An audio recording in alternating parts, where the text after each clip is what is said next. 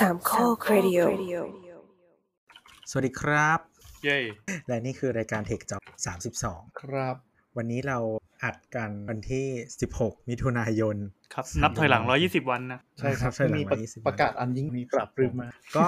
มีมีคนอะไรนะ Elect Thailand ใช่ไหมเออไปอะไปดูนะฮะมันอิเล็กขาไม่ใช่แบบอิเล็กขานะโอ้ย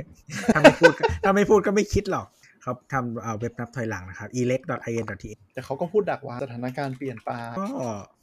คือคนที่คนที่มันอยู่ในสถานสถานะที่ต้องรับมือเอ่อสถานการณ์ที่มันเป็นวิกฤตอะคนที่เก่งมันก็คือพร้อมที่จะรับมือสถานการณ์ที่เปลี่ยนแปลงเพราะมันรู้อยู่แล้วว่า 2 ปีที่ผ่านมามันไม่มีอะไรที่มันเหมือนเดิมอะการมาใส่ดอกจันไว้เยอะๆมันคือคือมันรู้อยู่แล้วว่ามันไม่มีทางเหมือนเดิม คือแบบเหมือนพูดเหมือนทำให้โดนด่าเออเออแต่ยังไงก็ตามถ้าเกิดว่าเขามีประกาศในนามของรัฐบาล แล้วก็ตัวบอสมาพูดเองอย่างเงี้ยอืมเออมันมันก็เคาะระฆังให้คนที่รออะ ที่ไม่เคยมีความหวังเลยอะตอนนี้มีความหวังอย่างเราเนี่ยอ่าเป็นหนึ่งคนในที่คนที่เหมือนอยู่ในวงการที่เป็น hospitality ทำงานบริการ แล้วก็อุตสาหกรรมเกี่ยวเนื่องทั้งหมดที่คนมันจะต้องไปใช้บริการอะไรอย่างนี้ ใช่ใช่อย่างน้อยมันมีมันมีไทม์เฟรมขึ้นมาอะมันจะสำเร็จหรือไม่สำเร็จก็แล้วแต่แต่มันมีการถูกวางใช่กรอบไว้อยู่แล้ว ระหว่างนี้ก็ครับจะโดนด่าโดนกระทุ้งอะไรก็แล้วแต่แต่ว่าอ๋อโอเค เราจะได้เห็นว่า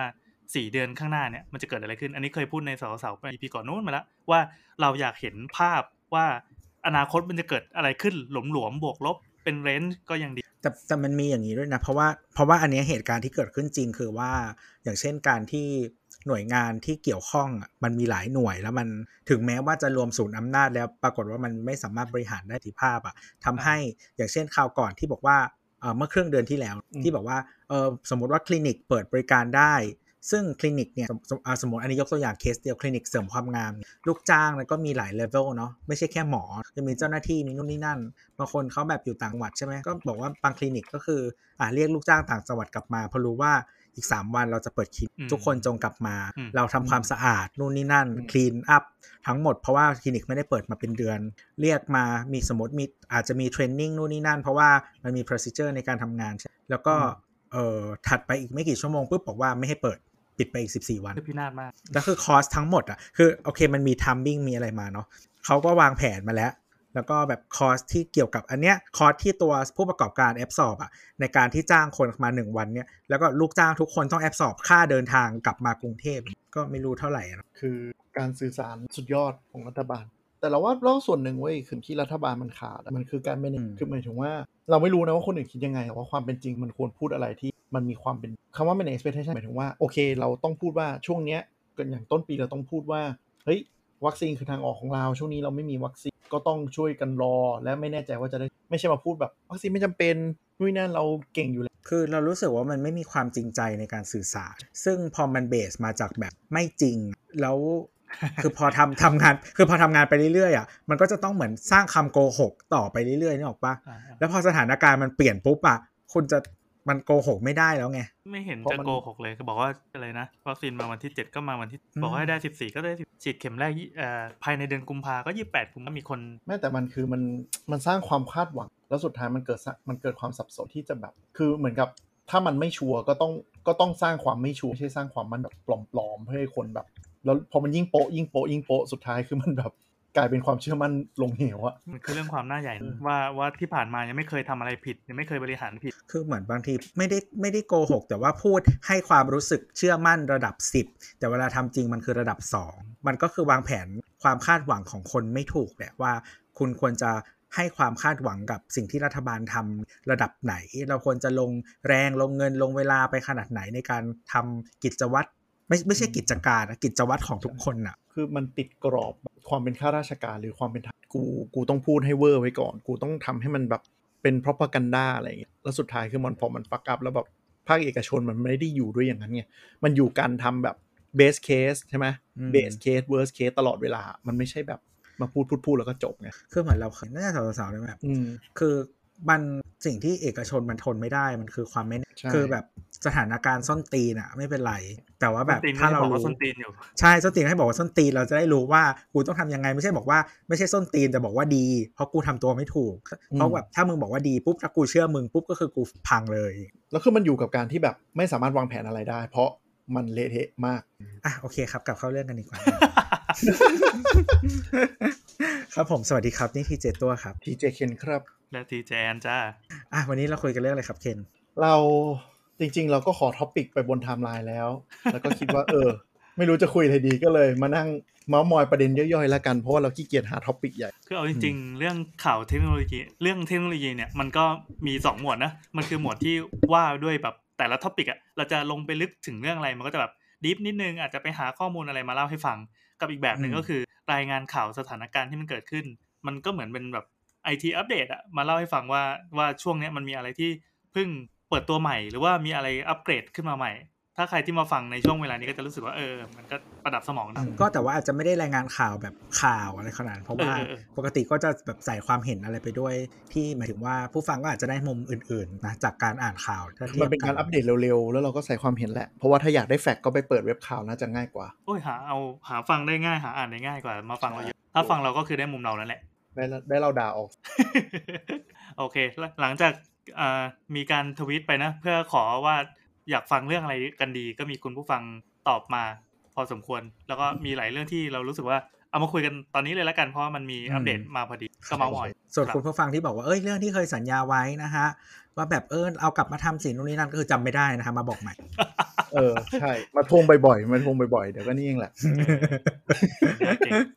เป็นคนรับผิดชอบนะอะตอนนี้มีเรื่องอะไรกันบ้างมา list ไปเลยก็จริง ๆ อันที่เซอร์ไพรส์พอสมควร คือจริง ๆ มันไม่มันไม่ได้แบบตั้งใจเปิดตัวคือ Windows 11 มันหลุดออกมา เขายังไม่ได้เปิดยังไงเออยังไม่ได้เปิดตัว แต่ว่าไม่รู้ทำอีท่าไหน ไฟล์ที่แบบเวอร์ชัน dev อะที่สามารถโหลดมาใช้ได้ แล้วก็ run ได้อะไรเรียบร้อย หลุดมาหมดหลุดมาเลยมเป็นของจริงเลยเหรอ ของจริงเออเฮ้ยก็มีอัคนอัเพิ่งรู้มีคน run ขึ้นมาแล้วเขาก็ถ่ายเหมือนแบบถ่ายวิดีโอการใช้งานอะ แล้วก็กดอ่าเช็คเวอร์ชันให้ดู เอางี้เดี๋ยวเดี๋ยวเอาขอย้อนไปที่ Microsoft ที่เป็น Official ก่อนว่า มันมีประกาศอะไรไหมมีแง้มๆอะไรไหมว่าว่าเดี๋ยวจะมี Windows เวอร์ชันใหม่เปิดตัว คือ Windows เขาตอนที่เขาเปิดตัว Windows 10 อะ กี่อ่าปีแล้ววะหลายปีแล้วเนี่ย คืออ่าเขาเคยพูดว่า this is the last last window นั่นนั่นแปลว่าต่อไปนี้จะเป็น 10 ต่าง10 แล้วมันก็จะมีอัปเดตมาเรื่อยๆ ทุกกี่เดือนกี่เดือนเป็นรอบของเขาอะๆ อ่าเออคล้ายๆของ Apple เนาะที่บอกว่าเป็น Mac OS 10 ไปเรื่อยๆอย่างเงี้ยใช่ว่าตอนนี้ 11 แล้วไงก็ไม่มีใครสนแล้วไงคือคือไม่ไม่มีใครพูดถึงตัวเลขกันแล้วไงเอออ่าทีนี้ Windows เพิ่เพิ่นว่าเลข 10 มันอยู่ในแบรนด์ใช่ คือคือ Windows เนี่ย ช่วงงานประจำปีนะ ที่ของ Windows เนี่ยมันเรียกว่างานบิว ก็คือเราพูดไปตอนที่แล้วเนาะว่าเขาจะมีสาขาที่จะมีงานประจำปี แต่คือของของบิวของ Windows เนี่ยมันจะเป็นงานแบบโคด developer อะไรคนทั่วไป ทีนี้งานบิวปลายเดือนที่แล้วเนี่ยเขาแง้มมาแล้วว่าจะมีการเปลี่ยนแปลงครั้งใหญ่สุดในรอบ 10 ปี แล้วก็คือช่วงต้นเดือนวันที่ 3 มิถุนาประกาศแล้วว่าจะมีงานแถลงข่าว Windows ในวันที่ 24 มิถุนาแล้วก็ปล่อยทีเซอร์แบบนู่นนี่นั่นอะไรอย่างนี้มีแบบเล่นเล่นเพลงเล่นอะไรอย่างเงี้ยปล่อยคลิปมาวันที่ 11 อันนี้คือจาก Microsoft เอง อ่านี่ออฟฟิเชียลเลยก็คือแบบเอ่อปูปูการสื่อสารมาเป็นแบบมาเป็นแบบยิงกทีกไหมเซอร์ทีละป็นิดสเลยต็ปยั่วน้ำลายอ่าเราจำได้ว่าใช่เขามีปล่อยเสียงเพลงเนาะเพลงเปิดตัวใช่ Win- เปิด Windows อะตั้งแต่ใช่ใช่ตั้งแต่เวอร์ชัน95 เป็นต้นมา มันก็ไปตึงใช่ตึงดึงดึงติ้งติ้งอะไรเงี้ย แต่ใช่มันมี 95 XP แล้วอะไรอีกนะน่าจะเป็น Windows 7ปะ7แล้วก็10อะไรอย่างงี้มั้งใช่เออ95 XP 7 10 ทั้งทั้งเออทั้งสี่เวอร์ชันน่าจะเป็นเวอร์ชันที่ไม่บ้งอะของ Windows อะ แล้วก็เอามาเขาจะ skip ข้ามไงมันจะมีบ้งกับไม่บ้งเอออืมอืมใครเป็นคนตั้งกฎนี้ขึ้นมาว่าแบบเวอร์ชันต่อไปเขาเสียวะก็เอาทั้ง4ตัวมาเรียงกัน แล้วก็ถูกขยายออก4,000เปอร์เซ็นต์แล้วความยาวของคลิปนั้นอะมันคือ 11 วินาทีพอดีแน่ซึ่งก่อนหน้านี้มันมันไม่เคยมีบอกใบ้อะไรให้กับประชาชนว่าว่าต่อไปนี้มันจะมีการเปิดตัวอะไรแค่แค่บอกว่าเนี่ยใหญ่ที่สุดในรอบ10ว่าไปอ่าใช่อะทีนี้พอมีคนเห็นเลข11 ปั๊บต่อมาเริ่มมีการข่าวลือข่าวรุดอ่าอืมมีข่าวข่าวข่าวปุ๊บวันนี้ แม่งหลุดเป็นตัวไฟล์ image ที่แบบ สามารถลงแล้วใช้ได้เลย ผิดจังหวะมากเลยใช่ไหมผิดโคตรโคตรมีที่ไหนปล่อยปล่อยตัว product ออกมาโดยที่ยังไม่มี keynote วะ ไม่แล้วคือมันเป็นซอฟต์แวร์ปกติมันไม่ได้ปล่อยฟรีอะเนาะอ่ามันขาย มันไม่ใช่ Apple อะไรอย่างงี้เนาะใช่ คือแล้วคือหลุดหลุดมาเป็น image นะเว้ย คือพร้อมลงเอาไปใช้งานได้เลยอะใช่ใช่คือหลุดแบบหลุดแบบเด๋ออะคือถ้าเป็นฝ่ายฝ่ายที่แบบดู product ตรงนี้คือมึงโดนเรียกเข้าห้องเย็นแน่นอนอะแต่แต่อันนั้นคือวิธีคิดในระบบไง ในความเป็นจริงก็คือ อาจจะตั้งใจก็ได้อ๋อใช่ป่ะใช่ป่ะก็ปล่อยมาเป็นส่วนก็ได้ไหมมึงแบบภาพภาพคิดว่าไงจง capture คิดว่าหลุดหรือว่าคิดว่าตั้งใจ ไม่รู้อะแต่ก็คือถ้าคือคือถ้าเราจะตั้งใจ teaser อะถ้าเราจะตั้งใจ tease อะเราคงไม่ปล่อยมาแบบทั้งก้อนอะเอออย่างน้อยปล่อยปล่อยเป็นคลิปวิดีโอหลุดใช่หรือปล่อยเป็นแบบ screen capture เป็นส่วนที่มันดูแบบน่าสนใจหรอกปะซึ่งมีมีค่ายมือถือค่าย S ชอบทำนะครับไอ้มุกเนี้ย เออทำจนเฝือแล้วค่ายนั้นอะเอ๊ะญี่ปุ่นแบบ render สวยงามใช่ เครื่อง demo หลุดกลางร้านกาแฟ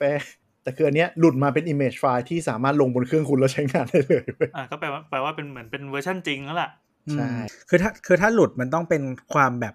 มันต้องคนที่มีมันต้อง high clearance ไม่ใช่ใครก็ได้มาซึ่งใช่น่าจะเป็นสิ่งที่ถ้าหลุดจะไม่ค่อยดีเท่าไหร่ คือมันหลุดระดับเนี้ยปัญหาคือคนจะไม่ตั้งใจฟังงานเพราะว่า สื่อทุกเจ้าสามารถล้วงข้างในรู้ได้เลยว่ามีฟีเจอร์อะไรบ้าง แล้วจบแล้วคือ element of surprise คือซึ่งมันมีอันหนึ่งที่อืมคือฮากันในแง่ของวิชวลก็คือว่าเอ่อตัว taskbar ปุ่มอะไรต่างๆ มันอยู่ตรงกลางเออซึ่งซึ่งมีคนบอกว่าโอเคบางคนก็จะบอกว่าเหมือน Mac หรืออะไรก็ตาม ก็เหมือนเอ่อ Windows 10X อืมจริงๆ มันเหมือน 10x อ่า ซึ่งแต่คนทั่วไปก็ไม่ค่อยรู้ว่า 10x เทคือ 10x มันเป็น Windows ที่ทำมาสำหรับอุปกรณ์ชื่ออะไรนะ Surface Neo ที่มันจะเป็น 2 จอพับเข้าหากันใช่ไหมฮะ แต่ว่า 10x อะมัน cancel ไปแล้ว ก็คือไม่มีจริง ไม่มีจริงเอออ่าไม่ไม่ได้ไม่ได้ใช่ปล่อยออกสู่ตลาดจริง แต่ว่าก็คือ concept มันคือเป็น Windows ที่สำหรับอุปกรณ์แบบแท็บเล็ตแล้วก็แบบ lightweight มากกว่าปกอะไรประมาณแนวนั้นเนาะอืมทีเนี้ยเหมือนเขาก็เลยบอกว่าตัวเนี้ยมันดู visual หลาย ๆ อย่างอะหน้าตาอะไรเงี้ยหยิบมาจาก 10x เอามาผสมกับ Windows 10 ตัวล่าสุดอืมประมาณนั้น แต่ว่าก็มีคนวิเอ่อคิดว่าแบบเอ่อ ทัสบาร์มันจะยังไงก็จริงๆแล้วเห็นมีคนเทสแล้วบอกว่าย้ายกลับไปข้างซ้ายเหมือนเดิมได้ แล้วก็อันนี้มันเป็นไม่รู้เป็น default หรือเปล่าอยู่ ซึ่งจริงๆ ถ้าใครใช้ Windows 10 ปัจจุบันเนี้ยย้ายไปตรงกลางก็ได้ถ้าอ๋อเหรอไม่ถ้าถ้าถ้าอยากถ้าอยากให้อยู่ตรงกลางนะฮะ เหมือน Mac อะไรอย่างเงี้ยก็ไว้ได้ แต่เรารู้สึกว่ามันคือแบบจากที่เดโมที่เรานั่งนั่งดูอะดูไม่ได้เยอะนะ มันดูเป็นความแบบต่อสู้กันระหว่างฝ่ายที่อยากเปลี่ยนเยอะอืมๆ กับฝ่ายที่ยังต้องคงความเหมือนเดิมไว้ไอ้นี่มันสู้มาตลอดหลายสิบปีมันก็เป็นอย่างนี้นะก็มันเป็นสไตล์เออของบริษัทนี้ คือบางคนไปดิกดิกดูในไอคอนเนี่ยคือยังยังมีอันเดิมอยู่ที่แบบเก่าๆเลยนะครับแล้วก็ยังมี control panel อยู่เห็นไหมคือตั้งแต่ Windows 10 แล้วอะคือเออตั้งแต่จริงๆ Windows 8ถ้าเคยใช้ Windows 8อะตอนนั้นมันคืจะอมีหน้า setting หน้าหนึ่งใช่ก็คือตอนนั้นเหลือแค่ setting แล้วเหมือนประชากรชาว Windows ทั้งหมดลุมด่ามหาศาลว่า มึงเอา Control Panel ไปไหนอืมกูไม่สามารถคอนฟิกหลายอันได้เยอะมาก จน Windows 10 ก็คือต้องแบบต้องเอาเอาสมัย Windows 7 กลับมาทุกอย่าง แล้วก็มีส่วนที่เป็นแบบ setting ง่ายๆ ของ Windows Windows 8 ให้เลือกใช้ แต่ setting มันห่วยอะเออโยคือคือเหมือนแบบอ่าคือคือจริงๆ แล้วไอ e e system preference มันก็ไม่ได้ดีมากอะนะ แต่ว่าแบบอันนั้นคือแบบเซตที่อะไรก็ไม่ได้เลยแล้วงงมากแล้วก็แบบ หน้าตามันก็แบบเป็นเป็น text เยอะๆ ถ้าถ้าใครไม่เคยใช้นะฮะ เป็นเหมือนเป็นตัวหนังสือซ้อนแบบเป็นบรรทัดเป็นหนาเป็นโบ แล้วก็มาไลท์ข้างล่างเยอะๆ ใช่ปะอืมแล้วคือมันไม่มีวิชวลไกด์ในการใช้งานอะอ่าใช่ใช่ใช่ไม่รู้ว่าปรับแล้วมันเกิดอะไรขึ้นอะไรยังไงเอาเอาให้เป็นเคสที่ง่ายที่สุดเช่นแม่โทรมาถามว่ามันเปลี่ยนภาษาไงอะลูก มันใส่ภาษาไทยไงโหชิบหายแล้วกู คือเราคือไม่ต้องสาหามารถบอกต้องหาเครื่องมาไเทียบเท่านั้นนะเราใช่ถึงใช่จะแบใช่บคือถ้าเป็นถ้าเป็นรุ่นก่อนก่อนๆอะมันยังจะพอนึกได้ว่าอ๋อมันจะอยู่ในใน ปุ่มนี้มันเข้าไปอยู่ใน under เมนูอะหรือถ้าเป็นของของ Mac OS นิดนึง ก็มันสามารถกดเข้าไปแล้วอย่างน้อยไปค้นได้หรืออะไรก็ได้ มันจะไกด์ที่พาไปสู่ไอตัว setting เนี่ยได้อะอันนี้เป็นความเจ็บปวดตลอดมาในการใช้งานคือแต่แต่เดี๋ยวนี้เราคือเราเป็นคนใช้แบบ อย่าง system preference อะเราเดี๋ยวนี้เราจำไม่ได้เลยว่าอะไรอยู่ตรงเราใช้วิธี search เอาเอาจริงๆ ใช้ PowerPoint ใช้ Excel อะไรจำไม่ได้เหมือนกันกูกด help แล้วก็ search ตลอดเลย โอ้ยงี้พังมากเลยว่ะซึ่งระบบ Search Windows บางทีสปอตไลท์แม็กมันดีคือคือบางอันอะเราไม่จำด้วยนะคือเราใช้บ่อย แต่เราไม่จำด้วยว่าอยู่เมนูไหนเราก็กด help แล้วก็พิมพ์เออพิมพ์ชื่อฟังก์ชันแล้วก็กดเลย แบบตอนตัดเสียงไอที่ใช้ Audacity อะจำไม่ได้ด้วยว่าอันเนี้ยอยู่ตรงไหนกดกด help แล้วก็กดพิมพ์ฟังก์ชันที่เราต้องการแล้วก็ ตลอด คือจริง ๆ Windows อะมันเป็น OS ที่ทำได้เยอะ แต่มันต้องแบบเรียนรู้กับมันหน่อย แล้วพอตอนที่เขาปล่อย Windows 8 มาเขาพยายามทำให้มันง่าย แต่การทำให้มันง่ายอะจากความเคยชินของคนอะแม่งเลยทำให้แย่กว่าเดิมอย่างเยอะมาก Windows 8 นี่เป็น Windows ที่แบบพยายามจะแบบเปลี่ยนทุกอย่างแบบโลของเดิมหมด สุดท้ายกระแสตอบรับคือคนด่าแบบ setting เนี่ยจำได้เลยว่า setting ทำได้น้อยมาก แล้วทั้งทั้งที่แบบคีย์สำคัญสำคัญอะเรา เราต้องไปนั่งเซตเองแก้อะไรไม่ได้เลย เหมือนมันสูญเสียข้อเสียของ Windows ไปที่ว่ามันเราสามารถปรับแต่งได้อย่างลึกที่สุดอะลึกแบบแบบแบบที่คนที่อยากทำอะไรก็ได้ในนั้นเลย ที่รู้สึกว่าใช่พอใช้ Mac แล้วกูอึดอัดจังโว้ยแล้วก็โดดไปใช้ Windows เอออันนี้ปรับได้อันนี้ก็ปรับได้ Windows คือ XP มันเคยให้ประสบการณ์นั้นมาก่อนใช่แต่แต่คือเรารู้สึกว่าอย่างน้อยคือ ถ้าไม่ต้องถึงเลเวลนั้นอะอย่างน้อยมันควรจะปรับได้เท่าเดิมเนาะอ่าอืมใช่ โดยที่มันไม่ยากกว่าเดิมคือ ถ้าคุณจะดีไซน์ให้มันง่ายขึ้นอะมันมันควรจะแบบแบบนั้นนะ แต่ว่าปรากฏว่าคุณทำให้ให้คือบางครั้งมันเป็นอะไรที่เรารู้อยู่แล้วว่าปรับยังไง มันไม่ได้ยาก เพราะมันมันไม่ได้ยากในนี้หมายถึงว่า มันพอมันมีหน้าตาแบบนี้มานานอะเนาะคนมันจำอะเนาะอืมพอเปลี่ยนปุ๊บมันกลายเป็นยาก เออใช่แล้ว แล้วคน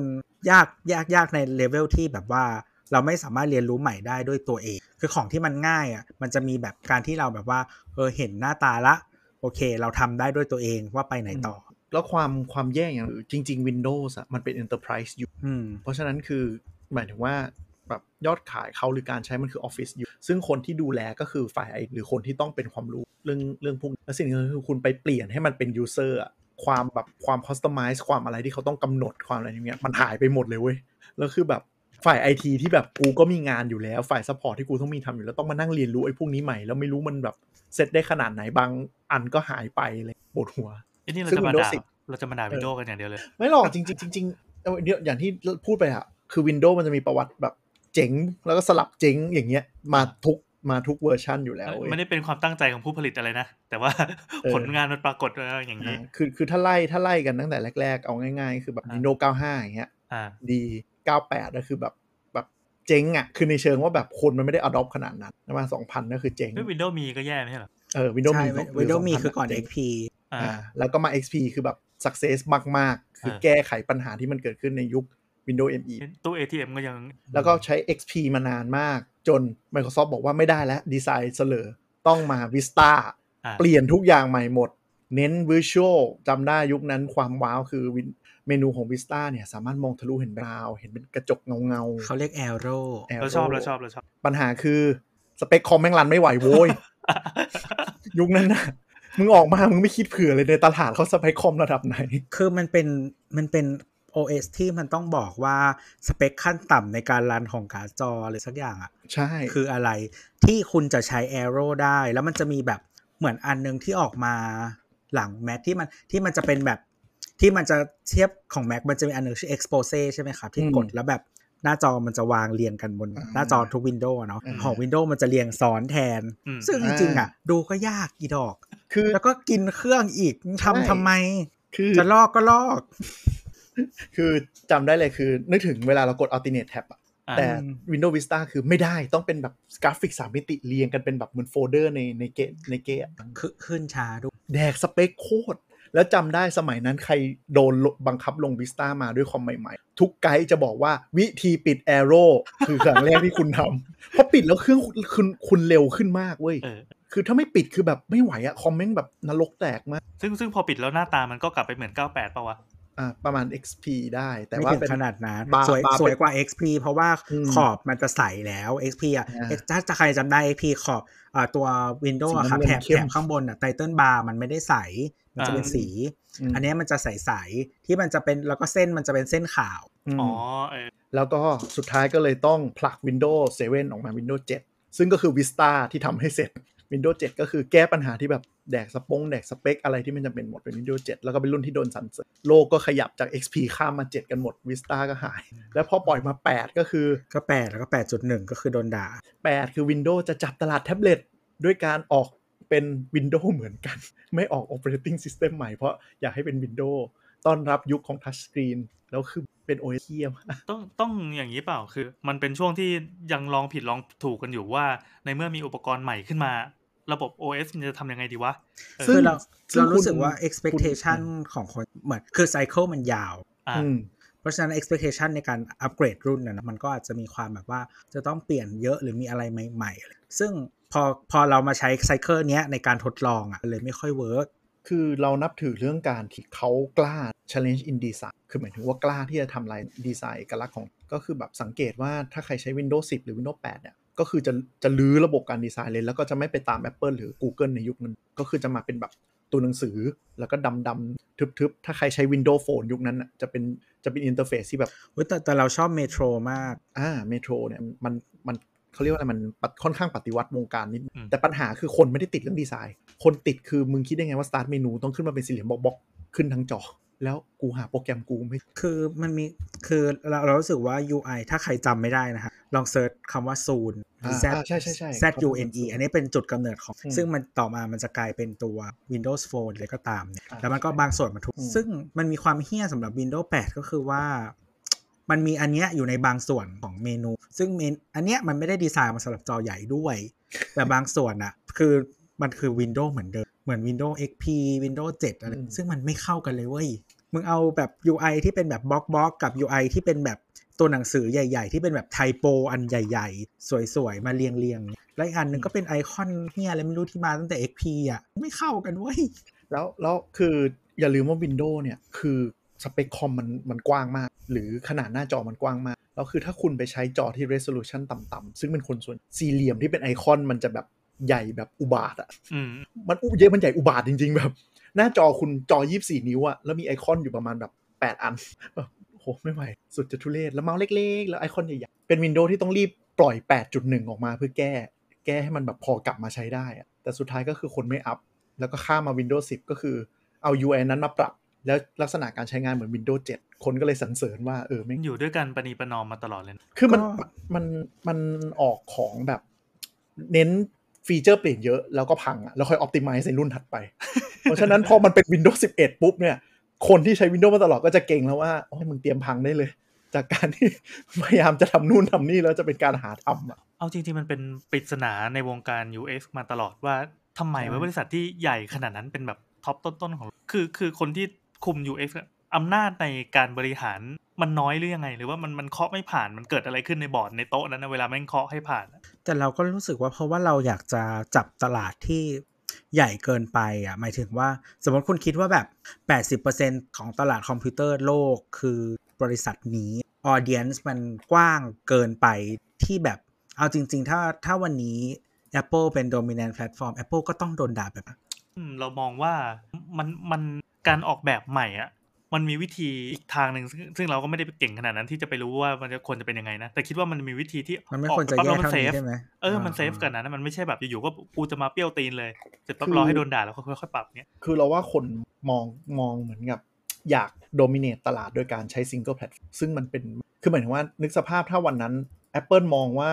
ของจอใหญ่ควรใช้ Mac ทั้งหมด แล้ว เปิดตัว iPad โดยใช้ OS เป็น Mac อะอืมมันจะเฮี้ยขนาดไหนนึกออกก็ปะจะโดนด่าอันนี้ก็เข้าใจเออเพราะเพราะเรามองย้อนกลับไปไง แต่ณวันนั้นแม่งนึกไม่ใช่ออกกันจริงๆว่าเฮ้ยอยู่ๆแม่งอืมมีอุปกรณ์ใหม่ที่มันยกไปได้แล้วมันต้องใช้แบตอะไรเงี้ยไม่แต่จะเป็น Microsoft ไงมันคิดแบบนั้นมาตลอดไงใช่ที่มันอยากจะมี OS เดียวอืมนั่นคือปัญหาของ Microsoft ที่พยายามแบบอยากให้ backward integration ได้ทุกอย่างอืมแล้วพออมมึง backward integration ทุกอย่างปุ๊บ มันก็จะลกแบบสุดๆ แล้วคือมันแล้วเวลาเวลาเวลาไปไปมิติใหม่อะก็ไปไม่สุด เพราะมันคือต้องเป็นห่วงคนข้างหลัง อะไรอย่างใช่เงี้ยคือใช่คือเพราะว่าเพราะคนข้างหลังมันคือลูกค้าหลักของเขาไงคือแบบอ่าคือใช่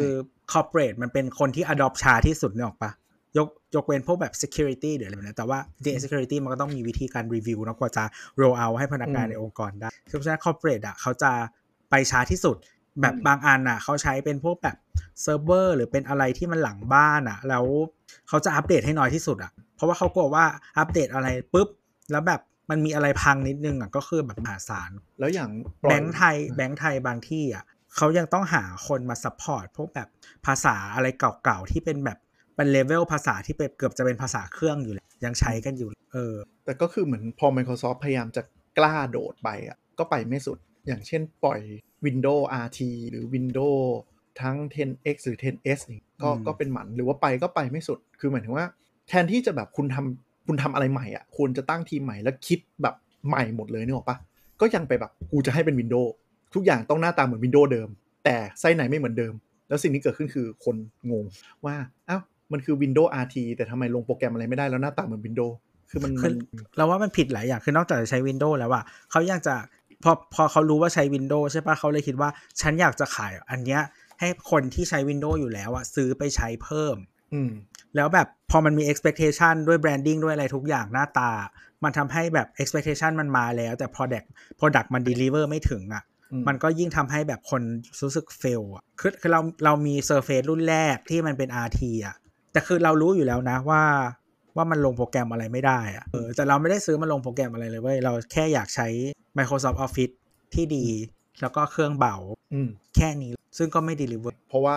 RT ก็ใส่แบบน้อยๆ ใส่สเปคมาน้อยคือแบบเล่นเน็ตยังห่วยเลยอะ กูใช้ iPad ดีกว่าๆแต่แต่ต้องยอมรับว่า Surface ก็เป็นสิ่งใหม่ที่ Microsoft ดึงไม่ทิ้งและดึงดันมาจนมันอยู่ในจุดที่เริ่มโอเคเออคือถ้าเป็นถ้าเป็นแบบนึกสภาพ Google คือแบบ gen แรกเจ๊งคือแม่งหันทิ้งไปแล้ว บ้าเขายังทำพิกเซลมาแล้วไอ้พิกเซลมันขายดีในอเมริกา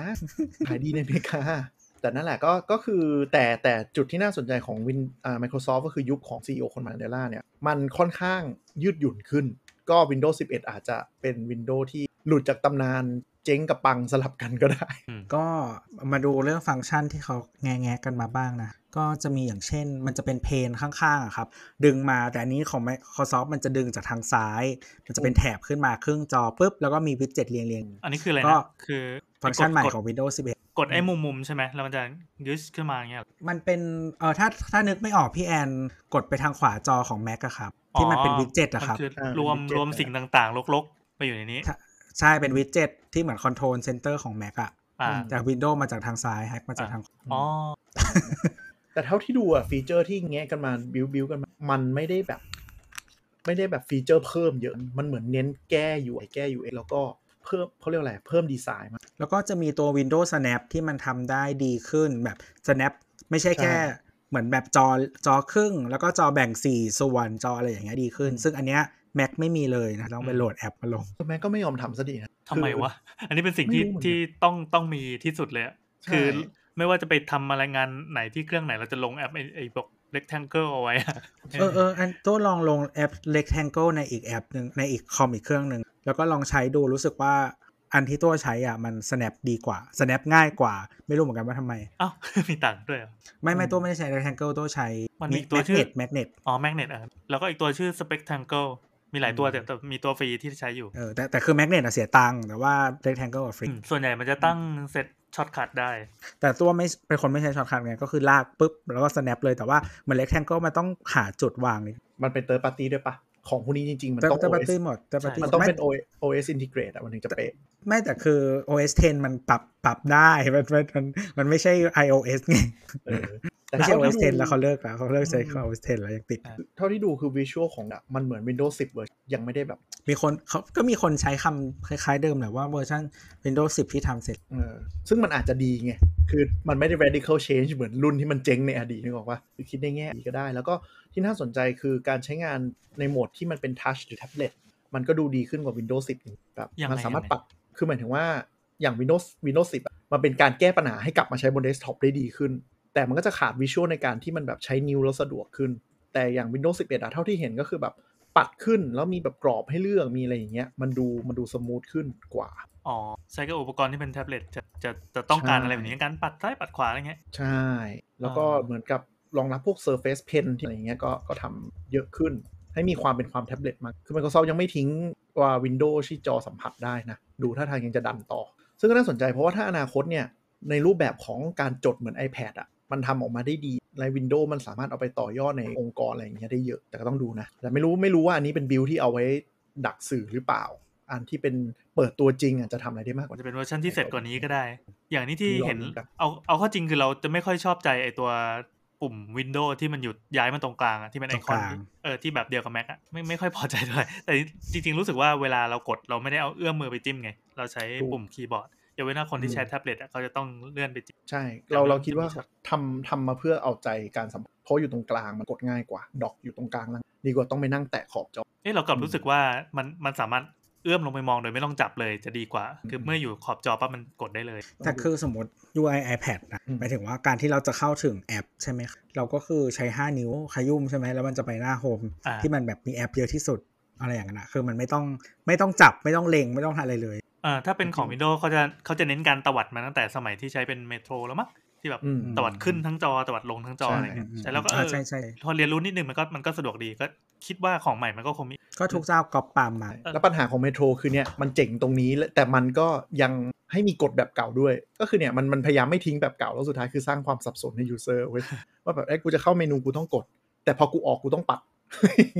แบบจำได้เลยแบบกดสตาร์ทยังต้องกลับมากดที่เดิม เพราะคิดว่าคนคุ้นเคย แต่เวลาจะออกแอปก็ปัดขึ้น แล้วบางอันปัดซ้ายบางอันต้องกด back อะไรมั่วมากอะอันนี้มันกดสตาร์ทแล้วเป็นไงใน Windows 11มีก็ไอ้นั่นไงไอ้ที่ไอ้ที่อยู่ตรงกลางอะก็ขึ้นมาเป็นกรอบอ๋อเหมือนคือ start menu แต่ขึ้นมาเป็นกลางจอเลยคือแต่เดิมใช่เดิมสุดอืม start menu จะอยู่ข้างซ้ายซ้ายอ่าใช่เล็กๆ แล้วก็จะต้องเลื่อนไปจนเจอเขาโปรแกรมที่เป็นหลอดแคบๆ แล้วก็เลื่อนเมาส์มาถึงจะเจอพวกพวกโปรแกรมต่างๆ ที่ใช้อยู่ในเครื่องใช่ซึ่งใช่พอต่อมามันถูกพัฒนามาเรื่อยๆ มันก็มันก็เหมือนมันก็มีการวิจัยมาเรื่อยๆแหละว่า คนคงไม่ถนัดในการทำอย่างนั้น หรือว่ากดแล้วแม่งไม่สะดวก มันก็เลยออกมาเป็นไอ้แผ่นปุ่มใหญ่ ๆ เป็นแบนอืมแล้วสุดท้ายก็อืมคนก็มันก็มีงานวิจัยออกมาเรื่อยๆอีกว่าคนน่ะแม่งไม่ค่อยกดปุ่มสตาร์ทกันแล้วเพราะว่าโปรแกรมที่จะใช้อะก็เอามากองรวมๆอยู่ข้างนอกอะมันสะดวกใช่ดีใช่มันจะชื่อใช่ quick quick คือครับอ๋อแต่แต่อันนี้ส่วนตัวเราอะแต่เราเราใช้ Mac คือเราไม่กดบนด็อกนะไงสปอตไลท์เออเรากดสปเรากดสปอตไลท์แล้วก็พิมพ์ชื่อแล้วก็กดเนี่ยความขี้เกียจของคนแม็กแม่งเป็นอย่างนี้ทุกคนเพราะสปอตไลท์มันดีเว้ยเออคือด็อกอะมีมีไว้อย่างนั้นเลย แล้วก็แบบไม่ใช้ไม่เคยกด อีอันที่เป็นชื่อเฮียอะไรนะ Launchpad ก็คือไม่เคยใช้เหมือนกัน เออ อันนั้นเลวร้ายลอมานกชแพดเป็นอะไรที่เราไม่เคยใช้ดูแบบดูอะไรก็ไม่รู้อะคือ Launchpad อะเราจะกดก็ต่อเมื่อเรานึกชื่อโปรแกรมไม่ออกเว้ยแล้วก็ไปไล่ถ่ายดูอะนะ ใช่ แล้วก็ถ่ายดูว่าอยู่ไหนวะชื่อเฮียอะไร ไอคอนที่กูเพิ่งโหลดไปเมื่อกี้มันชื่ออะไรนะ อาจจะเป็นหน้ารวมแอปที่สำหรับอย่างนี้แหละ ประมาณว่าไอ้ยกูลืมไปเปิดดูปัดปัดดู ซึ่งสิ่งนี้แต่นั่นแหมันละมีมีในมือถือ Android นะ หมายความว่าไอ้สิ่งสำคัญสำคัญอะเอา มากองไว้ แล้วถ้าอยากดูทั้งหมดอะไปนั่งถ่ายดูทำไมไอโฟนไม่ทำวะมีแล้วอ๋อมีแล้วเหรอใช่ก็เวอร์ชันล่าสุดเนี่ยมีเนี่ยมันจะมันจะเรียงให้เองนี่น่าเกลียดอะแต่มันใช้ AI จัดเป็นกรุ๊ปให้นะเจนใช่ใช่ใช่อ๋อนี่ไงเรียงตามตัวหนังสือก็ได้เอาตามสบายเลยซึ่งที่ Android มีมาตั้งแต่กี่ปีแล้วก็ไม่รู้ว่าอ๋อแต่แต่คือในในใน iPhone เราอะเราก็ไม่หาไอคอนเหมือนกันถ้ามันไม่ได้อยู่ด้านแรกเราก็ search เอา ใช่เหมือนกันอ๋อเหรอคือโอ้เราจำได้แค่หน้าแรก ใช่เราก็จำได้แค่หน้าแรกที่เหลือเราก็กด search กับโฟลเดอร์ที่แบบใช้บ่อยๆแอปแบงก์แอปแบงก์อะไรเงี้ยที่เหลือของเรานี่คือแบบหน้าจอแบบไม่มีอะไรเลยแบบกดสองทีเข้าอันนี้แบบเลื่อนซ้ายเลื่อนขวาปัดสองนิ้วขึ้นไปอย่างงี้คือแบบ config ได้หมดอะเอออันนี้เป็นความความดีของ Android ก็รอดู Windows 11 งานแถลงข่าวสิ้นเดือนวันที่นี้วันที่ห้าแต่ไม่รู้จะเลื่อนแบบเพราะมันหลุดมาขนาดนี้ แต่ไม่หรอกไม่หรอกคงฟิกซ์ไว้แล้วก็ก็คือถ้าเป็นถ้าเป็น Apple ก็คือ บอกว่า OS นั่นแหละ แต่ว่าชื่อ10เหมือน อาจจะนั่งแก้สไลด์อยู่ก็ได้นั่นเป็นไปได้ไหมคือจะไม่ให้เหมือนหลุดแล้วรอดูกันครับ ต่อมาก็ค่ายจากจีนเอา Realme ก่อนแล้วกัน Realme เนี่ยล่าสุดคือเปิด product line ล่าสุดที่โดน MKBHD แบบเอามาทวิตแซะก็คือว่า เป็นค่ายที่ลอกการบ้านแบบไม่ไม่สนเลยว่าจะโดนจับได้ คือถ้าล่าสุดนะครับก็คือเขาเปิดตัวไม่ได้เปิดตัวเหมือนกับเป็น Marketing Material ปะ ก็คือมีนาฬิกา ใช่ใช่ก็มีก็มีอะไรบ้างนะแต่เขาก็เป็น Official นะ แบบขึ้นว่า coming soon อ่าจะมี Realme Book Realme Book เอ่อแล้วก็จะมี Realme Realme Pad โอ้โหแล้วก็จะมี Realme Watch ครับ ซึ่ง teaser ที่หลุดที่ออกมาเนี่ย คือเครื่องก็หน้าตาเหมือน MacBook เป๊ะเออ Mac- เอ่อ Realme Book เนี่ยเหมือน MacBook Air มี port อืม USB-C 2 อัน ปุ่มอืม Chiclet ต่างๆ ad ก็เหมือน อ่า ประเด็นคือ ad ก็เหมือนกันแต์ใกล้เคียงกันมากเลยฟอนต์ก็ใกล้เคียงแค่แค่แบบบิดเพื่อไม่ให้โดนฟ้องอะไรอย่างนี้ แล้วก็อะลักษณะการนำเสนอแบบตัวอักษรอยู่บนดำๆตัวอักษรอยู่บนขาวๆมี product เหมือนกันแบบเข้าเว็บแอปเปิลเลย product เป็นแบบแง้มขึ้นมาด้วยนะ ซึ่งเมื่อก่อนเวลาเขาเออขายโน้ตบุ๊กเขาจะไม่ใช้วิธีนี้ ตั้งแต่เจอ Apple ที่ใช้วิธีแง้มโฆษณา M1 อะอะอืมกูแง้มบ้างมีอืมไฟสีมันลังมันเรืองโผล่มาด้วยอะไรอย่างนี้ ไม่แต่ใช่แต่แต่ Apple อะคืออย่างใน Apple Store อะ ทุกอันอะ มันจะถูกวางไว้องศาที่ที่ไม่ที่ให้เราไปกดอะอืมไม่ไม่อันนี้ อันนี้หมายความว่าในโฆษณาเอออ่ามัมันแง้มแบบหนีบหนีบๆนิดนึงอะเนี่ยแอมที่ไม่เห็นจออะไรอย่างเงี้ยอ่า แต่ปัญหาของ Realme Book เนี่ย รูปในแอปรูปในอะไรด้านบนน่ะ ดูเหมือนมากเลยนะ แต่พอดูตูดเครื่องแล้วแบบอุบาท เพราะว่ารูระบายอากาศเต็ม ก็คือใช้ Intel เหรอ ใช่ ใช้ AM จะได้ไม่ค่อยร้อนคือแบบรูระบายอากาศเต็มคือ คือมันแบบ ส่วนส่วนที่โปรโมทได้และคนเห็นนะฉันทำสวยมาก แต่พอดูหลังบ้านแล้วแบบเชี่ยอะไรเนี่ย แต่จริงๆแล็ปท็อป Windows เกือบทุกเจ้ามันก็จะเป็นรูลางๆใช่ เพราะว่ามันติดเรื่องความคือไม่ไม่ใช่ของ Mac ถ้าเป็น Intel อะไม่ใช่ว่ามันไม่ร้อนนะ แต่มันไม่ยอมทำก็ไม่ไม่ได้ไม่ใช่ว่ามันไม่ร้อนแต่มันไม่ยอมมาถึงมันเป็นมาถึง performance ไม่ค่อยเต็มที่ไง เพราะว่ามันดีไซน์เครื่องมาแบบอยากให้มันดีแต่ว่าแบบ CPU มันไม่แล้วก็เพื่อทำให้แบบอ่า ใช้งานได้ระดับหนึ่งอะไรอย่างเงี้ยอืมก็เลยไม่ยอมให้รันเต็มไม่งั้นเดี๋ยวแบตหมดภายใน 2 ชั่วโมงเหมือน Windows อืมนั่นแหละ ส่วนแท็บเล็ตก็แบบโผล่มาแต่ขอบก่อนยังไม่เห็นเครื่อง ก็หลุดขอบซึ่งมันเหมือนแอดไ iPad iPad Pro เหมือนกัน เพราะว่าแล้วก็ดีไซน์เท่าที่เห็นก็เหมือน เพราะว่ามันจะเป็นเหมือนแบบเออขอบ ขอบเรียบใช่ไหมอืมแล้วก็จะมีเอ่อกล้องยื่นเนาะซึ่งอืมกล้องยื่นเนี่ยเห็นละว่าอย่างน้อยมีประมาณ 2 ตัวเหมือนแล้วก็นี้ Realme Watch ที่เปิดตัวใหม่ จริงๆ Realme Watch เนี่ยมีหลายรุ่นแล้ว หน้าปัดกลมอืมเลย อันนี้ก็คือ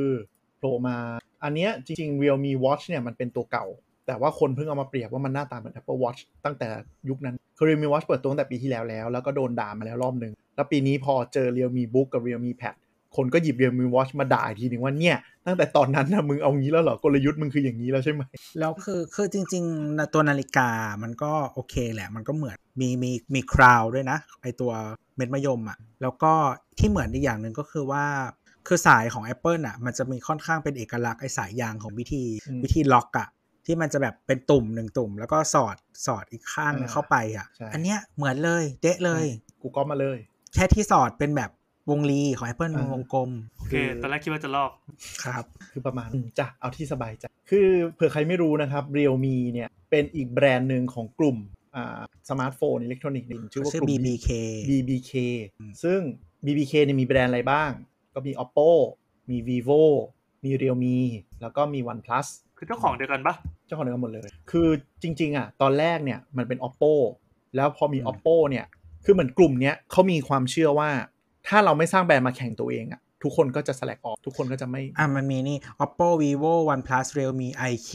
ก็คือพอคิดว่า เฮ้ย ถ้ามี oppo ทำแบรนด์เดียวเนี่ย มันจะแบบไม่ไม่มีการเร่งนวัตกรรมเลย เลยตั้ง vivo ที่แยกออกมาเลยบริษัทหนึ่งมีผู้บริหารอีกกลุ่มหนึ่งทำมาแข่งตัวเอง คือสมัยก่อนนะให้ฟังก่อน สมัยก่อนหลายปีเนี่ย สมัยเป็นยุคที่แบบมือถือมันยังมีความหลากหลายอยู่ คือทุกคือทุกอันไม่ใช่แบบสมาร์ทโฟนที่ จอใหญ่ ๆ แล้วก็แบบจบเนาะป้าไม่ใช่ดีไซน์แบบทุกวันเนี้ยเอ่อ oppo กับ vivo อะเขามี positioning ต่างกัน เหมือน oppo มันจะเน้นแบบกล้องอืมถ้าใครจำรุ่นแบบไฟล์อะไรสักอย่างรุ่นแรก ๆ ได้ที่มันจะแบบมีกล้องหมุนมีชัตเตอร์ที่เป็นใช่ไวเลสมาให้นู่นนี่นั่นอะไร คือเขาเน้นกล้องใช่ส่วน vivo อะเขาเน้นเพลง เออ มันก็จะมีแบบ ฟังก์ชันอะไรของมันอะเออจำไม่ได้เหมือนกันแบบหลายหลายปีแล้วอะแต่ว่ายุคเนี้ยมันเหมือนถึงผ่านมาหลายปี แล้วมันเป็นยุคที่ทุกคนมันความหลากหลายนั้นมันหายไปแล้วอะคือแบบยุคยุคก่อนแบบสมมติอย่างโนเกียเองอะยุคที่โนเกียยังรุ่งเรืองไหนมันมันร่วมสมัยยุคโนเกียยังรุ่งอืมที่แบบว่า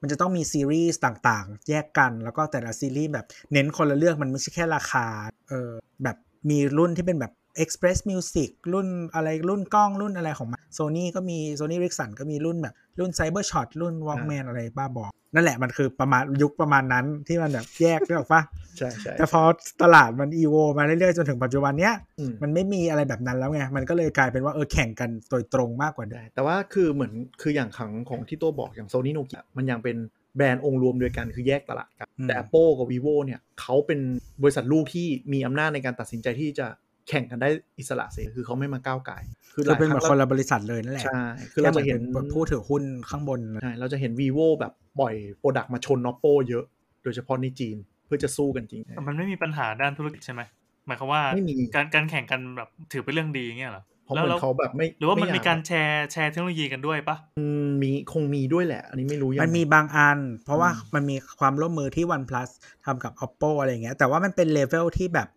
ลึกๆหน่อยอะครับ อย่างเรื่องชิปเรื่องแนวนั้นเลเวลนั้น แต่ว่าแบบพอของที่ออกมาจริงแล้วอะมันจะไม่ละ product design การสื่อสารทางการตลาดกันอะไรเงี้ยใช่จะแยกกันหมดเลย และยิ่งมาเมืองนอกอะมันก็คือคนละ เหมือนคือในเมืองจีนมันอาจจะยังมีร่วมกันอยู่ในเลเวลแบบอืม RN นี่หรอกปะอืมอืมแต่ว่าพอมาขายเมืองนอกแล้วอะมันก็ยิ่งห่างนึกออกปะคืออาจจะเหมือนกับ BKK เนี่ยอาจเอ่อ BBK เนี่ยอาจจะไป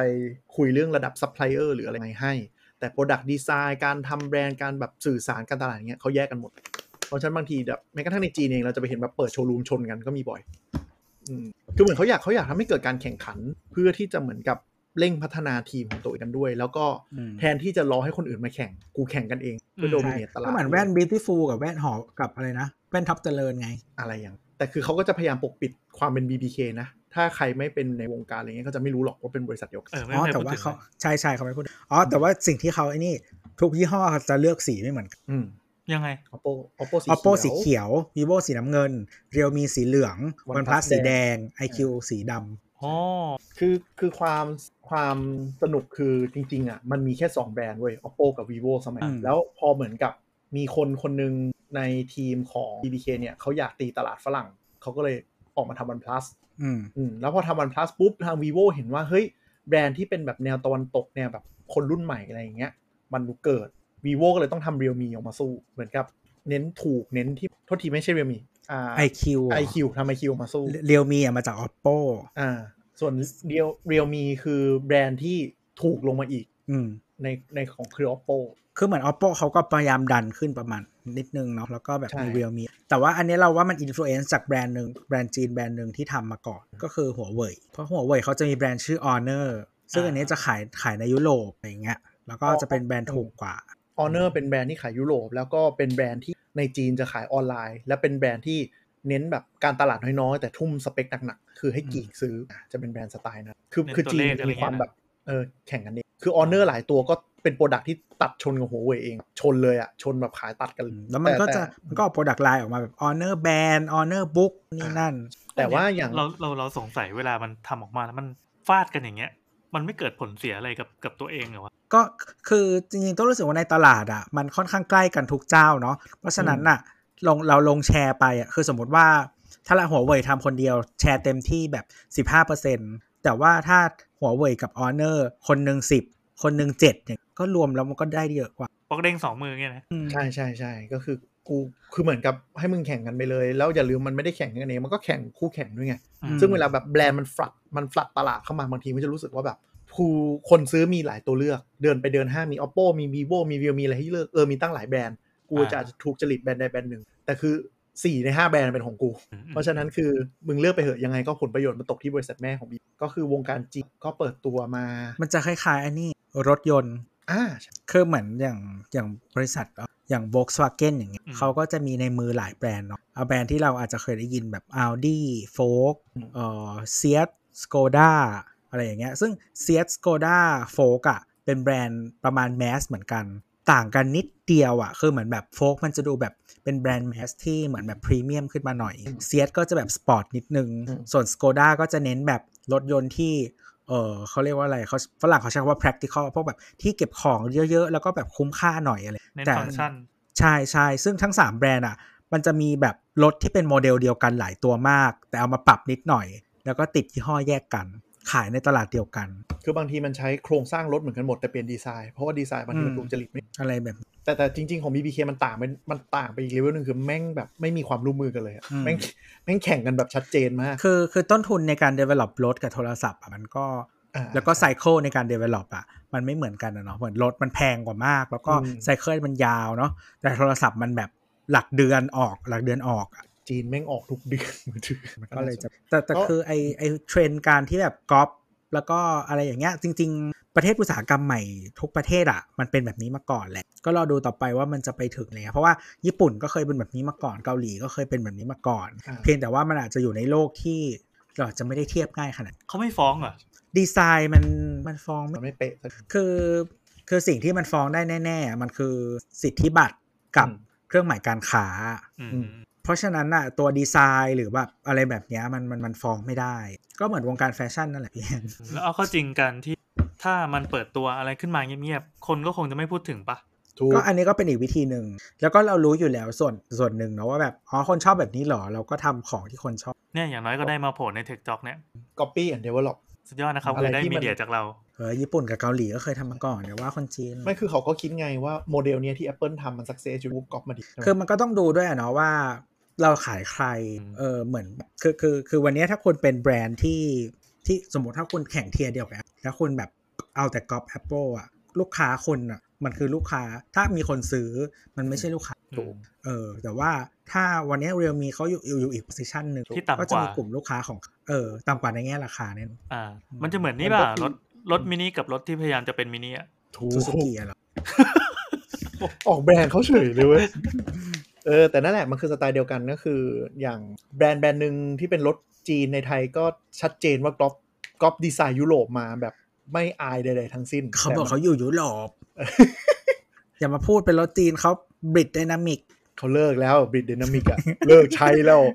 คือแบบโดนคือโดนล้อจนต้องเลิกใช้อะแบรนด์นั้นอะเทคโนโลยีจากกูดวูดไป เป็นแบรนด์รถยนต์สัญชาติอังกฤษอืมไอ้ไหนว่าวงการรเลิถกเขาใช้ไหนว่ารถวงการรถเขาฟ้องกันจริงจังเพราะเราคือเอาคือคือกูดวูดอะเป็นชื่อเมืองที่อังกฤษนะดีทรอยต์ที่นู่นแบรนด์มันแบรนด์อะไรนะ ด้วยประวัติแบรนด์ยิ่งกว่าร้อยปี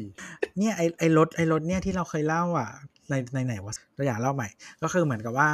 มันจะมีห้างแถวบ้านเป็น community mall ใช่ปะแล้วมันมีครั้งหนึ่งอะมันเคย มันเคยมี name sponsor เป็นรถยี่ห้อนี้อืมแล้วทีเนี้ยมันมีคนหนึ่งอะเขาก็ เออเหมือนแบบขับรถมาปุ๊บปุ๊บแล้วก็แบบมันจะมีที่จอดแบบขับรถมาปุ๊บยามก็เลื่อนไอ้ที่กั้นเปิดให้แล้วก็ขับที่จอดพิเศษอะโอ้ยแบบดีมากเลยอะ ขับรถแล้วแบบมีที่จอดพิเศษด้วยเออคือเขาขับมินิเว้ยเราก็แบบโอ๊ยแบบแค่ขับมินิก็แบบได้แล้วอะไรอย่างเงี้ยได้ที่จอดพิเศษไม่ต้องเป็นซูเปอร์คาร์ต่างๆ ลงมาปุ๊บ หันไปมองที่จอดรถ Swift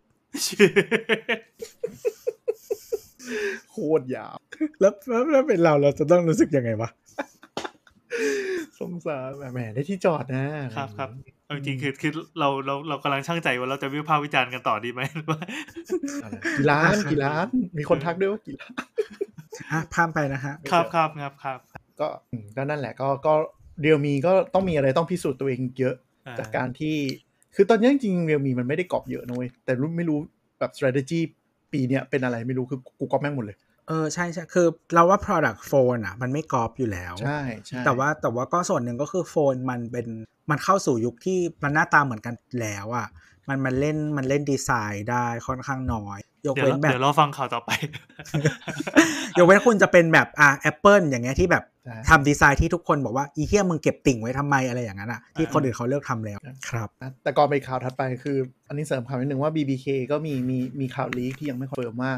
OnePlus เนี่ย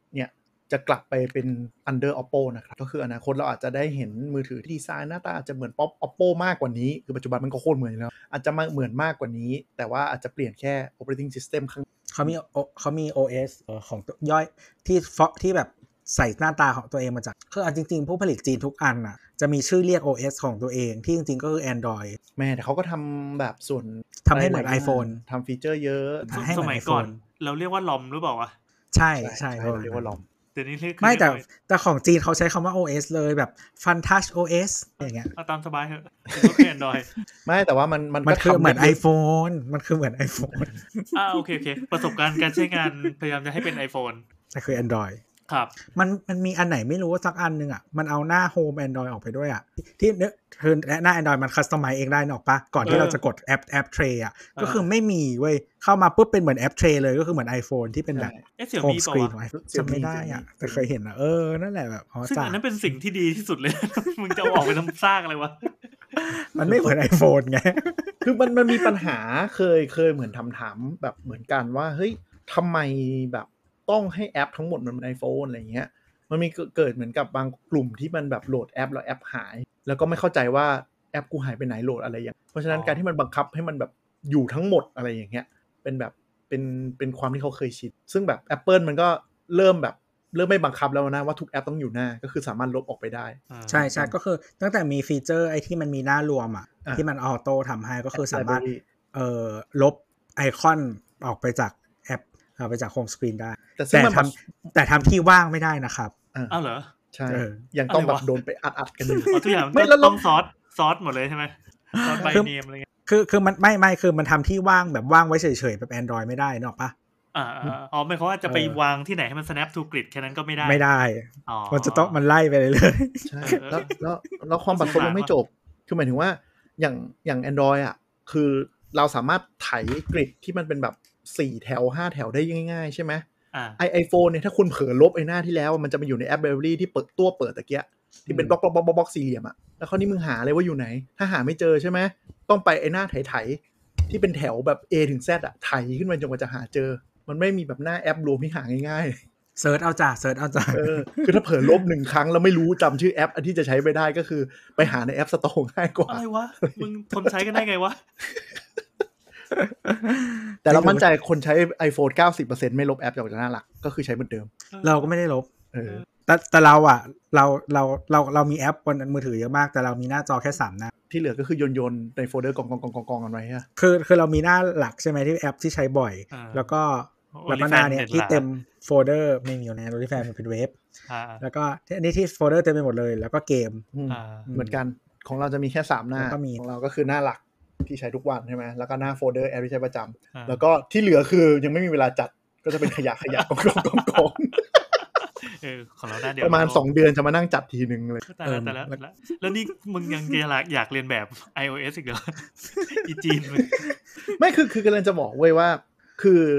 เราอะเปลี่ยนมาใช้ iPhone พอมันเริ่มลกมคือเราเป็นคนชอบฟีเจอร์เยอะ เราเมื่อก่อนเลยใช้ Android มาตลอด จน Android อะ เริ่มโง่ขึ้นเพื่อจะทำให้มัน optimize แบบ simplify ขึ้นแล้ว iPhone แม่งแบบฟีเจอร์เยอะขึ้นแล้วมันค่อยๆเข้าหากันอ่าจนมาถึงจุดหนึงก็คือ เฮ้ย กูยอมใช้ iPhone ก็ได้เพราะกูมี iPad แล้วมีแล้วแบบอยากอยากได้ Apple Watch เลยต้องเปลี่ยนมาใช้ iPhone อ่าคือเราเคยทู่ซีอยู่ฝั่ง Wear OS ของ Android เว้ยกูต้องเปลี่ยนนาฬิกาแล้วกูเลยต้องเปลี่ยนมือถือด้วย e Apple มึง ไม่งั้นก็จะใช้ Android ต่อไป แนทแนทยังบอกเลยแนทอยากซื้อ Apple Watch เฉยๆ แต่แบบ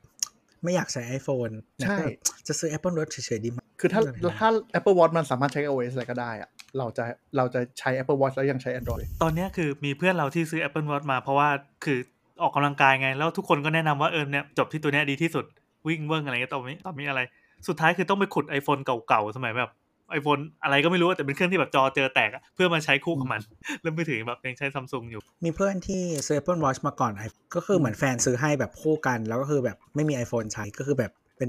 Apple Watch ที่ทำอะไรไม่ได้เลยเหมือนมันก็ใส่แบบดูเวลาอันนี้ที่เวทไม่ได้ด้วยถ้าคุณมี iPhone ไม่ activate กับเครื่องแฟนไงอ๋อก่อนโคตรเศร้าแม่งดูดแล้วก็ดูดหากันจริงวะแล้วก็จนสักพักหนึ่งแล้วแบบเหมือน มันรอ iPhone ออกรุ่นใหม่ไง แล้วก็แบบอะออกรุ่นใหม่เออซื้อซื้อเออเนี่ยจะได้มาใช้สุท้ย Apple Watch ที่เรามีแล้ว สุดท้ายมึงจะเป็นอย่างนี้กันไม่แล้วเราเป็นอย่างนั้นไหมไร้แล้วกาดเราไม่จบ คือตอนแรกก็คิดว่าแบบเฮ้ยแค่นี้ก็น่าจะพอ พอมึงออก AirPods มาอีกกูยิ่งออกไม่ได้เลยคราวนี้ คือกลับพูดตรงๆกลับไปใช้หูฟังบลูทูธปกติไม่ได้เพราะลำคาญ ตอนนี้คือแบบสลับจาก iPad ไป iPhone แม่งสะดวกอะเราเสียเคนไปแล้ว ติดคุกกระจกแบบมากนั่นแหละครับ นี่ไม่ใช่รายการสาวก ไม่ว่าจะคุยเรื่องอะไรแม่งกลมกับ Apple หมดเลยอะไรวะเออเกลียดมันอะไม่แล้วเราเราเรายิ่งเกลียดมากขึ้นเรื่อยๆเว้ยแล้วมันปล่อย M1 มาอย่างเงี้ยก็จะยิ่งทำให้ Windows ดูโง่นึกออกปะเฮ้ยกูไม่ได้อยากใช้ Windows แล้วแต่กูยังต้องใช้ทำงานอย่างเงี้คยวามซึ้งของอีเคนเฮ้ยมันมันมันมันเชี่ยจริงคือ M1 อะคือแบบคนเพิ่งรู้ว่าคนที่พก MacBook M1 แม่งเลิกพกที่ชาร์จแบตออกจากบ้านกันแล้วเว้ยเราไม่พกที่ชาร์จแบตต้องพกด้วยเหรอ นี่ใช้ด้วย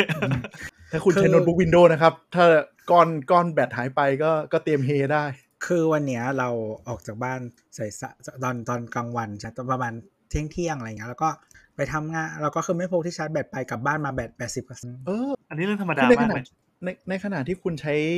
Mac Intel อะ คุณยังไม่มี Peace of Mind ขนาดนี้เลยนะเว้ย ใช่ เออ Mac Intel นี้แบบ สี่ห้าชั่วโมงหมดนะ บางทีอะ อันนี้คือคือเรารู้สึกว่ามันเป็น new normal ของคนที่ใช้อุปกรณ์คอมพิวเตอร์ของ Apple เลย คือแบบอืมไม่ต้องห่วงเรื่องพลังงานอีกต่อไปแล้วเลยอะเออตกใจอะ อิจฉาจริงเนี่ยอ๋อแต่แต่แต่แต่คือจริง ๆ อะแล้วเมื่อเมื่อก่อนอะเราจะพกที่ชาร์จ ที่เป็นแกนชาร์จอันเล็ก ๆ ไว้ ตอนที่เราใช้ Mac Air รุ่นเก่าอะอืมซึ่งอันเนี้ยก็คือโอเคอาจจะได้เสียบแบบโทรศัพท์ได้เสียบอะไรได้ด้วยอะไรเงี้ยในอันเดียวกัน ตอนนี้ก็หยิบออกไปแล้วที่ชาร์จ 65 วัตต์เดี๋ยวนี้อันแค่เนี้ย ใช่ใช่เราก็เหมีลือันอนั้นๆแหอะละแบบ travel light ได้จริงเออก็ขอโทษนะครับ ที่ประชุมคือเรากลับมาลูปเดิมเลยว่าเราแม่งด่าจีนแล้วก็ไปบูชา Apple แล้วก็เดี๋ยววนก็ไปด่า Windows แล้วก็บูชา Apple อะไรวะมันเป็นรายการอะดีกลับมานะครับหัวข้อถัดไปนะครับคือหัวข้อถัดไปก็คือเราเราพูดว่าสมาร์ทโฟนหน้าตาเริ่มเหมือนกันครับอืมเพราะฉะนั้นก็จะมีแบรนด์ที่ลุกขึ้นมา และจะไม่ทำอะไรที่ตามมาตรฐานกูจะต้องทำให้ให้ฉีกไปเลยนะ ใช่เราต้องมีความแตกต่าง นั่นก็คือหัวเว่ยเพิ่งเปิดตัว อ่า Honor 50 Pro อ๋อนั่นสะกด H H O N O โปรอะมามาเพิ่งเปิดตัวไปครับ ซึ่งผมก็ดูละ พอดูด้านหน้าเนี่ย มันก็เหมือนมือถือ Android ธรรมดา เดี๋ยวนี้ไม่มีใครดูด้านหน้ากันแล้วอะอ่าจนคุณเห็นด้านหลังปุ๊บ คุณก็กำลังตกใจว่า นี่มึงคิดไปแล้วใช่ไหมที่จะใช้ดีไซน์นี้จริงๆอะก็คือ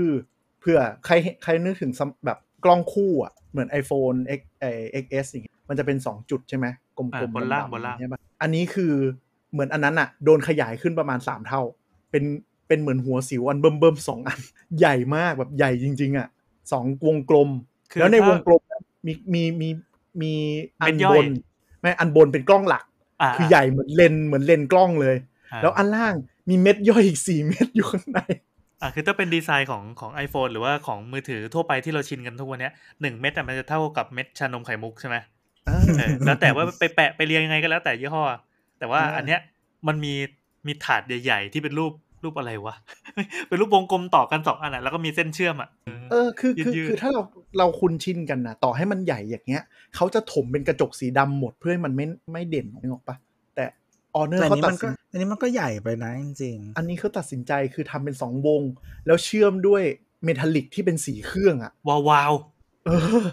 มีรูปจริงวาวให้ดูกว่ากันเครื่องครับวาวกว่าเครื่องๆมีรูปหลีกหลีกจริงให้ดูนะที่ไม่ใช่เออเรนเดอร์เอ๊ะคืออันแบบอันนี้มันมีรูปเปรียบเทียบด้วยนี่กับหัวเว่ยนะห้าสิบโปรพัทอ่าซึ่งมันมันก็เป็นลักษณะคล้ายกัน แต่ว่ามันจะถูกฉาบเออถูกไอไอไอแผ่นพื้นเนี่ยมันเป็นสีดำแต่ไอตัวออเนอร์เนี่ยคือ คือเป็นวาววาวแทนสีดำใช่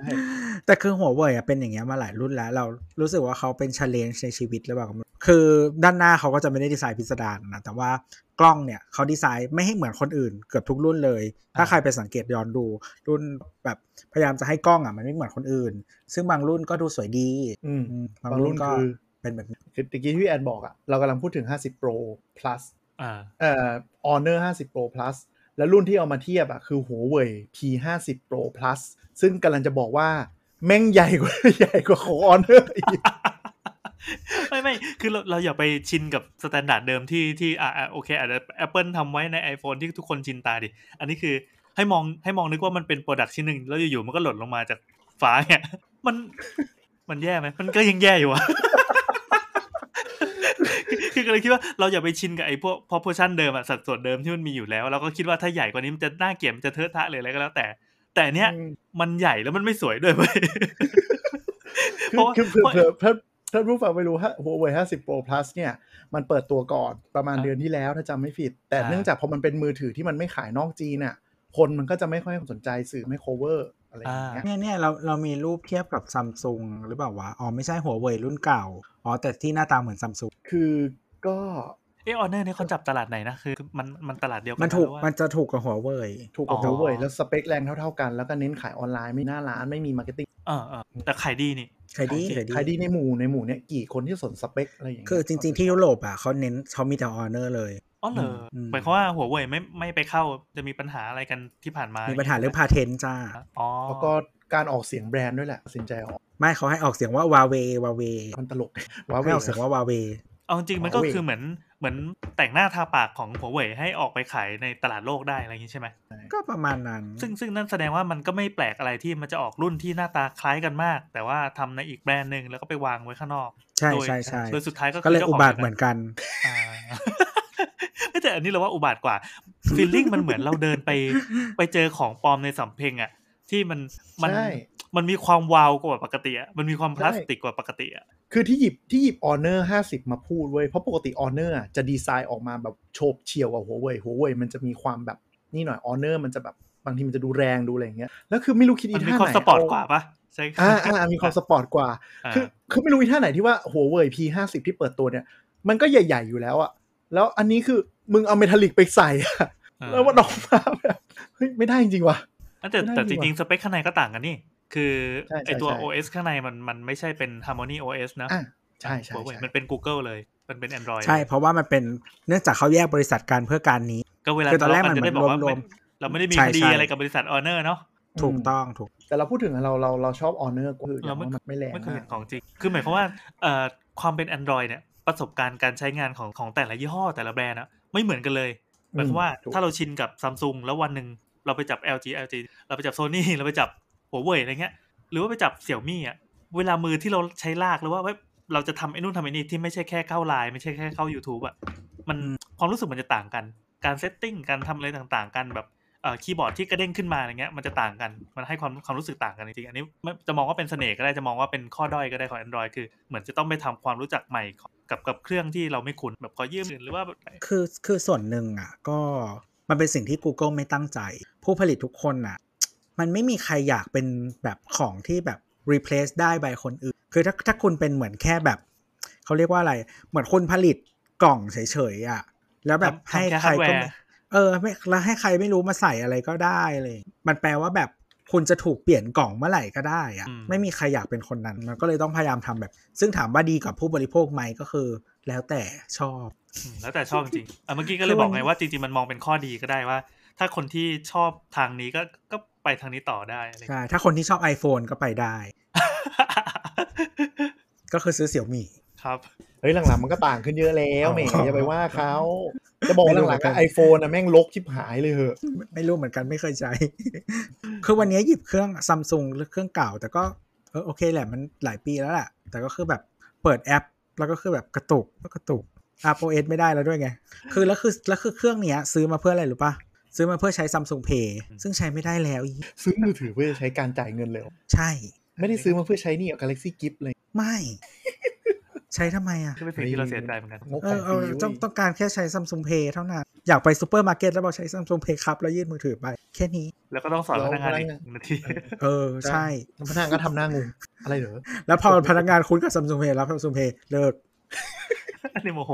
คือทุกเดี๋ยวนี้ทุกไปทุกร้านอะมีป้าย Samsung Pay หมด แต่อะไรใช้ไม่ได้ มันต้องมีอะไรมิติอะไรที่มันต้องทำให้เลิก เออ ไม่รู้ซึ่งเมืองชัวร์เพราะเมืองนอกมันยังไม่เลิกไง ใช่อ้าวเราว่าเหรอมันมันอาจจะโดน abuse หรืออะไรสักอย่างจนแม่งแบบหาเพราะเมืองนอกมันไม่ได้เลิก มันแค่แบบใช่แค่ไม่ออกมือถือรุ่นใหม่ที่มี MST แล้วเฉยๆ MST คือเครื่องที่ใช้ทำทำให้มือถือใช้กับเอ่อเครื่องรุ่นบัตรแบบธรรมดาได้อะเนาะเมืองนอกมัน ไม่ใช่เมืองนอกก็คือทั่วโลกก็แหละซัมซุงมันแค่ไม่ออกรุ่นที่มี MST แล้วเฉยอืมๆแต่ Samsung Pay ที่ใช้แบบ NFC อืมใช้ไอ้เหมือนแบบ Visa Pay Wave อืม Mastercard Pay Pass ต่างๆ นานายังอยู่อยู่คู่กับ Apple Pay Google Pay อะไรว่าไป แต่ว่าเมืองไทยเลิกเพราะเรามี Rapid Line Pay และ True Money Wallet อีกแค่คือคุณต้องเปิดแอปขึ้นมาต้องมา authenticate เปิด Face ID แล้วเดี๋ยวตอนนี้คืออะไรกูต้องถอดมาร์หัดต้องหันหลังให้พนักงานก่อนถอดมาร์เพื่อเปิดแล้วเราก็ไปสแกนสะ เดี๋กยวดพินเอา แต่อันนี้จริงๆอันนี้จริงๆเป็นเป็นความโง่ของ Apple อย่างหนึ่งคือ พอแบบเปิดแอป แล้วกูใส่หน้ากากคืออมกูอยากกดพินเลย โดยไม่ต้องให้มึงสแกนหน้ากู แต่มึงต้องสแกนหน้าไม่ผ่านก่อน แล้วกูถึงกดได้อะไรอย่างเงี้ยไม่แล้วคือขานพูดมันใช้นาฬิกาอันล็อกมือถือได้อืมแต่ทำอย่างอื่นไม่ได้เลย ใช่ คือเหี้ยคือใช้นาฬิกาอันล็อกแค่ปลดปลดล็อกได้ แต่ว่าฟังก์ชันอื่นที่ใช้ Face ID ทำไม่ได้เลย ใช่ แล้วคือแบบต้องแล้วให้สแกนพลาด แล้วค่อยถึงจะกดพินได้อะไรแล้วของมึงแล้วคือเหมือนกับว่า คือปกติแล้วนาฬิกา Apple มัน treat นาฬิกาเป็น secure device เสมอ เราสามารถจ่าย Apple Pay โดยไม่ต้องออเทนนาฬิกาได้อืมโดยไม่ต้องแบบมี Face ID อะเพราะนาฬิกามันถือเป็น secure device แล้วอืมแล้วทำไมมึงไม่ทำให้กูเปิดได้ โดยไม่ต้องนี่กูใส่นาฬิกาอยู่ไอ้เหี้ย จริง แล้วเออที่โมโหอีกอันเว้ยคืออีเครื่องสแกนทั้ง Rabbit Line Pay กับ True Money Wallet อะแม่งมีหลายเวอร์ชันเว้ยบางร้านเป็นแบบตั้งโต๊ะบางร้านต้องยื่นให้เขาสแกนบางร้านต้องต้นตีอะไรเขาไม่รู้โคตรโมโห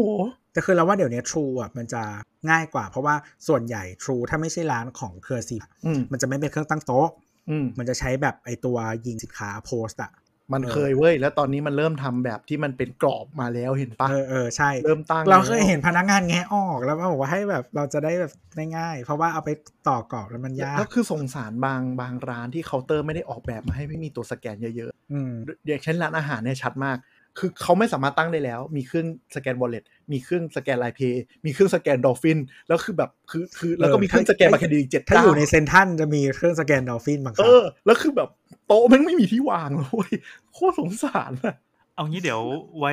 EP ถัดๆไปเราจะคุยเรื่องการจับจ่ายใช้สอยซื้อของอะไรเงี้ยเนาะวิทย์อ่าอะสัญญาอีกแล้วครับแล้วถ้าลืมก็มาทวงหน่อยแล้วกัน ถ้าลืมก็ทวงนะฮะครับเพราะลืมตลอดก็คืออะพอ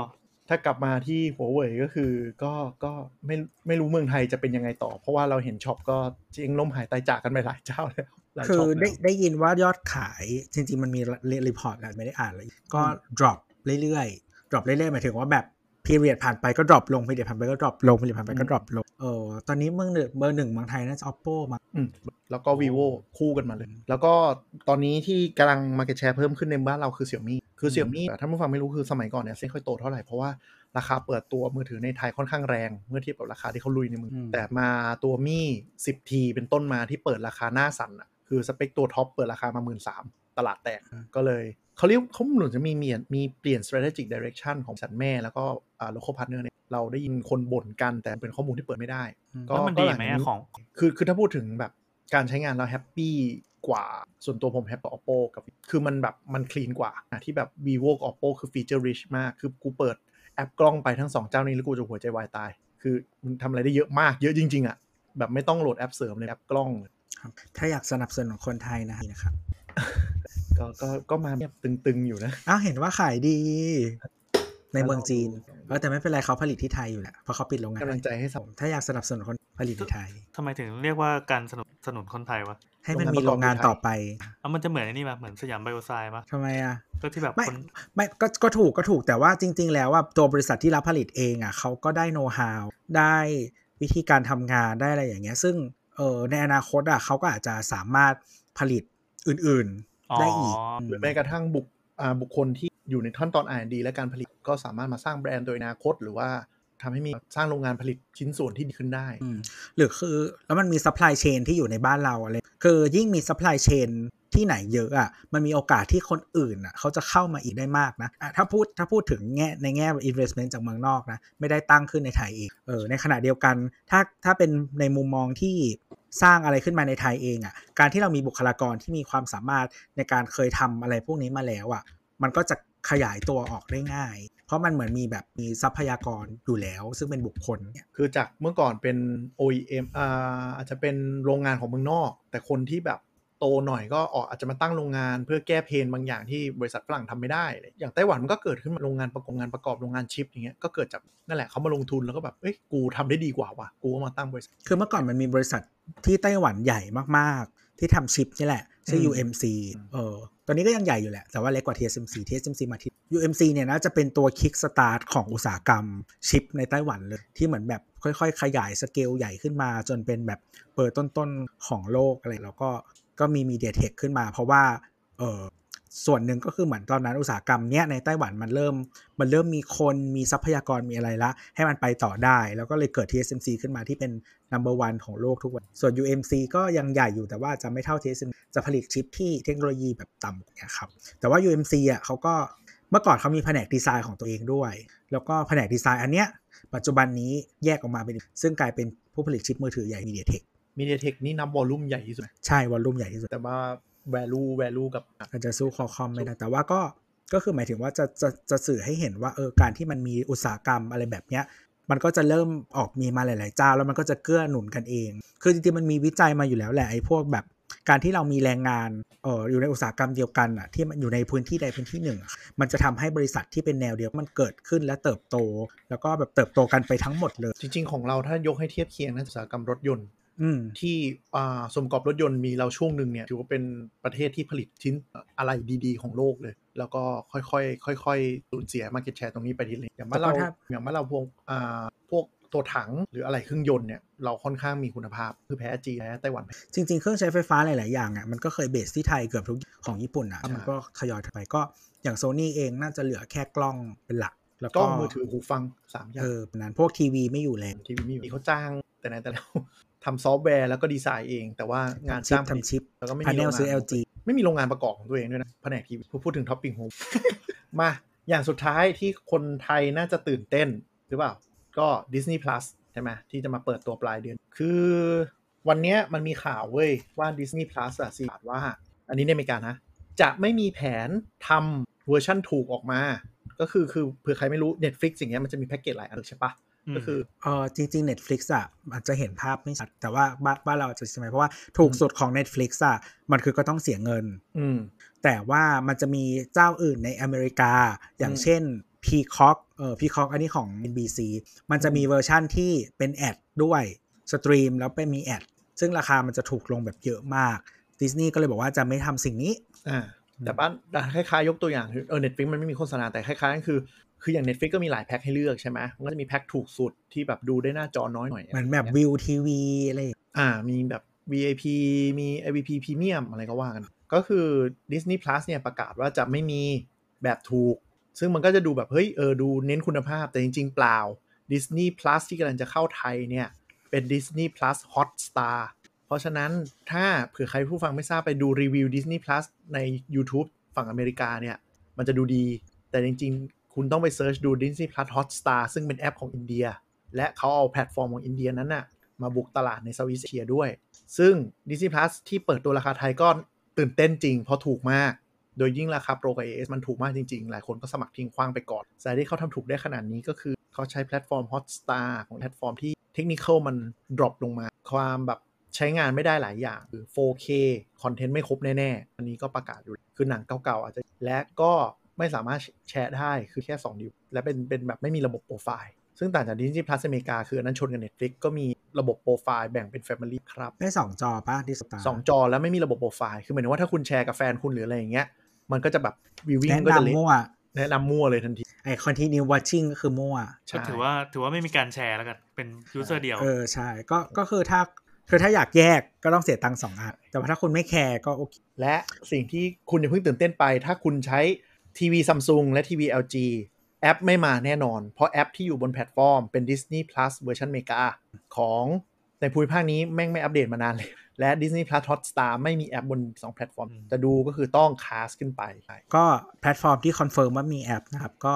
Apple TV นะครับ แล้วก็ Android TV Google TV จริง ๆ ทางแก้มันก็จะมีในกลุ่ม Disney Plus เมืองไทยที่ประมาณว่าแบบ VPN ไปประเทศที่มันมีให้โหลด แล้วก็ไปโหลดอินเดียอินเดียแล้วก็ไปโหลดแอปมาแล้วค่อย กลับมาอะไรอย่างแต่เงี้ยมีคนบอกว่าถ้าใช้ซัมซุงไปโหลดแล้วมันจะรีเซ็ตใช่ มันจะเหมือนกับโปรไฟล์ของแอปที่เหมือนต้องเลือกว่าจะเอาแอปอื่นไว้หรือว่าจะเก็บแค่ไอ Hotstar อย่างเดียวคือคือเส้นทางที่ที่เราว่าน่าจะถูกสุดก็คือซื้อพวกแบบ Google Chromecast หรือว่าเอ่อมี stick ตรงนั้นอะที่มันจะเป็นเหมือนแล้วก็แล้วก็ลงแอปได้อะอืมถ้าแบบแพงขึ้นมาหน่อย ซึ่งแต่ว่าจริง ๆ เมืองไทยอาจจะไม่ค่อยมีผลก็คือ Apple TV คือที่อเมริกาเนี่ย resolution ของคอนเทนต์ส่วนใหญ่ มันจะเป็น 4K อาจจะมี HD บ้างเนาะแล้วแต่หนังเก่าหนังใหม่ว่าไป ซึ่งถ้าใช้ Chromecast อะมันจะเป็น HD แต่ถ้าใช้ Apple TV มันจะเป็น 4K อ่าเนี่ยมันจะติดเรื่องพวกนี้ด้วยต้องระวัง แต่แต่แต่ที่ไทยเห็น Account Official เขาบอกว่าส่วนใหญ่ก็เป็น HD ค่ะ เพราะฉะนั้นมึงมี Apple TV 4K ก็คือ ก็ไม่รู้จะดีใจหรือไงว่านะที่เราเป็นประเทศที่โดน categorize เป็นเป็นประเทศโลกที่ 3 ในมุมของดิสนีย์ มึงก็เฮ้แพลตยฟอร์มนี้ไปแล้วกันซัมซุงเอ้ยสิงคโปร์ก็ใช้เหมือนละไม่มันพวกนี้เวลามันทำมันมองเป็นภูมิภาคปะใช่ใช่ใช่เออก็คือประเทศเอ่อเนี่ยครับ มันคืออินเดียและอาเซียนตอนนี้นะของ Disney เอ่อ Disney Plus Hotstar ก็คืออินเดียกับอาเซียน ซึ่งประเทศที่ launch ไปแล้ว สิงคโปร์ มาเลอินโด อะไรประมาณถ้าพูดแบบไม่ PC ก็คือประเทศยากจน นี่เรากดไปดูแอปแล้วแบบ ไอ Hotstar ในอ๋อ no no no ไม่ใช่โทษโทษที สิงคโปร์เป็น Disney Plus ธรรมดา เนี่ย เห็นไหมอ้าว เมื่อกี้แบ่งอุตส่าห์แยดีใจกว่าตามเรา GDP ชัดเออคิดว่าดีใจว่าเราได้มาตรฐานสิงคโปร์แล้วสิ สิงคโปร์เป็น Disney Plus ธรรมดา เพราะว่าสิงคโปร์เขามี Hotstar ต่างหาก ที่เป็นคอนเทนต์อินเดียอย่างเดียวๆโอ้โห คือเขาจะมี Hotstar Streaming อะ ในหลายประเทศอ่าที่ไม่ใช่ Disney Plus Hotstar ใช่ไอที่เป็น Hotstar หนังอย่างเดียวอินเดียเนี่ย เป็นหนังอินเดีย ซึ่งเขาไว้เอ่อสิ่งที่เขาเขาขายให้กลุ่มคนที่เป็นเขาเรียก Indian Diaspora ก็คือหมายถึงว่าคนอินเดียที่อยู่ใน ประเทศอื่นๆ หรือเป็น community คนอินเดียที่อยู่ในประเทศอื่นอืมนะฮะก็จะมีพวกแบบแคนาดา อเมริกา UK อะไรประมาณเนี้ยนะครับ ซึ่งคนอินเดียอยู่เยอะ แล้วก็ใช่แล้วก็สิงคโปร์นะ คือเนี่ยเรากดดู Google Play Store นะ มันจะมีแอป คือไอคนที่ทำแอปมันชื่อ Novi Digital แล้วมันมีแอปชื่อว่า Disney Plus Hotstar อยู่จริงๆเอ่ออไอตัวแอปเนี่ยได้คะแนนแค่ 3 ดาวครึ่ง คือคือคะแนนค่อนข้างต่ำนะ แล้วก็ไปดูอีกแอปหนึ่งชื่อว่า Hotstar แต่ใน URL จะเขียนว่า Hotstar only เว้ยใช่ไงใช่ไงเออแต่อันนี่คือ Hotstar D Plus เราก็ต้องไปเลือกโหลดให้ถูกตัวนะครับ Hotstar D Plus Hotstar only ะก็แต่คือคะแนนน้ำแย่ทั้งคู่คือไอ้ Hotstar only ก็อย่างที่ตัวบอกคือมันเอาไว้ดูดูคอนเทนต์อินเดียจริงอ๋อ แต่ว่าถ้าถ้าใครซับ Disney Plus Hotstar ในประเทศไทยอะครับ จะมีคอนเทนต์อินเดียให้ดูด้วยเนาะถ้าใครแล้วก็มีอยาดูนะเห็นว่ามีคอนเทนต์เอเชียแบบซีรีส์เอ่อมี GDH อ่าอ่าอะไร แล้วก็ซีประเทศประเทศเกาหลีอื่น ๆ ที่เราเออมีเกาหลี แล้วก็อืมน่าจะมีมาลงมาเลอะไรด้วยที่ประเทศที่ Hotstar ไปเปิดอะประเทศที่ Disney Plus Hotstar ไปก็แต่ก็ถ้าเป็นคอนเทนต์ที่เป็นออนไลน์ WandaVision Loki เขากึ่งกึ่ง confirm ว่าน่าจะได้เท่ากับ Disney Plus นะ แต่หนังเก่าๆหมายถึงว่าคุณภาพบ้างหรือว่าจำนวน library อะไรเราว่าจำนวนที่เป็น original ของ Disney Plus น่าจะเหมือนแต่อืมว่าเป็น 4K ไหมเนี่ย คืออันเนี้ยไอแอด ทวิตเตอร์เขาบอกมาว่าส่วนใหญ่เราก็เลยไม่แน่ใจอาจจะรอต้องรอมัน launch จริง ๆ ว่าจะเป็นยังไงแต่ก็ก็ไม่รู้ใช้โมเดลนี้จะรอดไหม เพราะว่า HBO ที่เคยใช้โมเดลนี้ในไทยก็คือหนักก็คือแอปห่วยมาก HBO มาก Go อืมนะแล้วก็ HBO Max คือคือ HBO อะเราไม่เราก็งงนะว่า คือมันมี partner ในไทยอะเนอะอืมมันก็มีความงงว่าแบบการทำเป็นแบรนด์เดียว ทั่วโลก อะไรอย่างเงี้ยมันมันแย่กว่าตรงไหนวะอะไรหมายถึงว่ามันมันไปมันเพิ่ม cost ตรงไหน คือคืออันเนี้ยเราคิดไม่ออกๆ license แล้วเปล่าไม่เออมันน่าจะติดเรื่องกฎคือหมายด้วยว่ะเราว่าคือมันจุกจิริกงๆมากไลเลยอะมันมีปัญหาอยู่มันมีอันนี้อยู่แล้ว Netflix แต่ Netflix เขาไม่ได้แยกแบรนด์ไม่ได้แยกแอปไม่ได้แยกนึกออกปะคือคือการให้ license license ภาพยนตร์อะครับมันเป็น by ประเทศอยู่แล้ว มันทำให้ library Netflix ของเราอะจะไม่เหมือนประเทศอื่นเป็นเรื่องแต่ว่า เนาะปะอันนี้อันนี้มันคือสิ่งที่ที่ที่มันต้องดีลด้วยอยู่แล้ว แต่แบบมันเลิกทำ branding ทำแอปแยก คือแค่คุณ maintain สองแอปนี่ก็คือเป็นค่าใช้จ่ายแล้วอะจริง คือคือเราว่าแบบแบบเป็นการมองกลยุทธ์แบบบริษัทระดับโลกอะที่แบ่งกลุ่มประเทศตามแบบ GDP หรือความเจริญอะแล้วก็มองว่าแบบเฮ้ยรายได้ต่อหัวประเทศกลุ่มนี้เอาแพลตฟอร์มที่ drop ลงมาหน่อยต้นทุนถูกมาหน่อยแล้วเอาของห่วยไป แล้วในขณะที่แบบประเทศโลกที่หนึ่งก็เอาตัว top สุดไป ก็เลยต้องทำแยก 2 แบรนด์เลยเออแต่ว่าในขณะเดียวกันอย่าง Netflix อะก็คือจริง ๆ Spotify ก็เป็นอืมคือมันมี branding เดียวแอปเดียวทั้งหมดอืมสิ่งที่ต่างคือราคา คือคือเขาคิดมาแล้วแหละใช่ว่า ราคาบ้านเราอะประมาณเนี้ยขายได้ใช่แล้วก็ซึ่งซึ่งที่อเมริกาแพงกว่า คือเรามองแล้วก็ว่าฟิลิปปินส์ถูกกว่าบ้านเราเออซึ่งซึ่งเรามองว่ามันควรใช้แบรนด์ดีเพื่อที่จะไม่สร้างความสับสน แล้วก็มีความรู้สึกว่า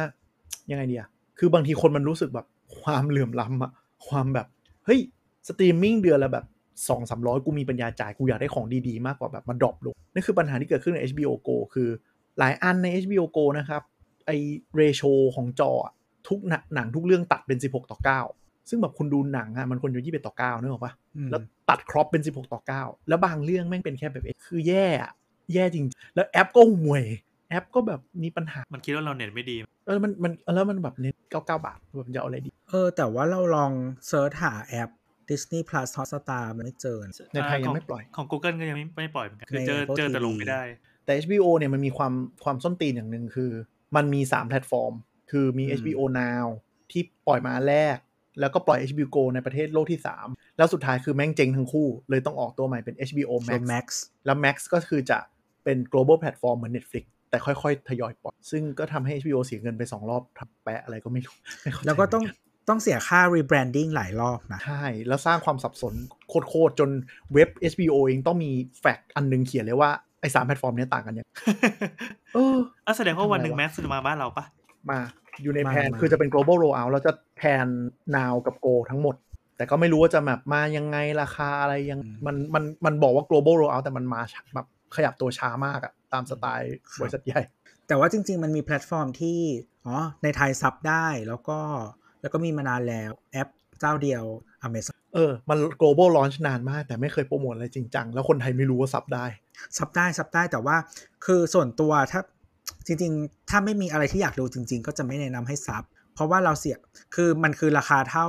เท่า Amazon Prime จริง ๆ ซึ่งเราไม่ได้เบนฟิตกับอะฟังเผื่อเพลงกับฟังเพลงอ่าเผื่อท่านผู้ฟังไม่รู้ Amazon Prime เนี่ยมันคือคล้ายๆ VIP ของ Amazon ถ้าจ่ายแล้วเนี่ยคุณจะได้สิทธิพิเศษมากมายใน Amazon เช่น Kindle ส่จะงได้ส่วนลด ส่งฟรีวันถัดไปอ่าอะไรแบบเนี้ย Amazon Prime คือส่งฟรีส่งเร็วอืมอ่า Amazon Prime ของ Kindle ก็คือได้ส่วนลดพิอ่าหนังสือพิเศษช้อปปิ้งก็อาจจะมีคูปองมีอะไรให้อย่างเงี้ยก็จะมีสิทธิพิเศษเยอะแยะเต็มไปหมดแล้วก็ดูดูหนังวิดีโอฟังเพลงฟรีใน Amazon Prime Video ฟังเพลงฟรีใน Amazon Prime Music มันคือคล้ายๆ Apple One ของอืมซึ่งแน่นอนเมืองไทยใช้อะไรได้บ้างก็หายไปแล้ว Amazon Prime Video แล้วก็ Amazon Prime Music ใช้ได้ Kindle จริง ๆ ก็ได้แต่เทคนิคนี้ Kindle ก็ยังไม่เปิดในไทย คือก็ต้องเปิดแอปอเมริกาเพื่อซื้อ แต่เขาก็ไม่ได้แบบ region block อะไรอะจริง ๆ อะ Amazon เกือบทุกอันอะ มันเป็น Account เดียวกันอ่าเราสามารถสวิตชประเทศได้ แต่มันจะเป็นโปรไฟล์แยกกัน ยกเว้นญี่ปุ่น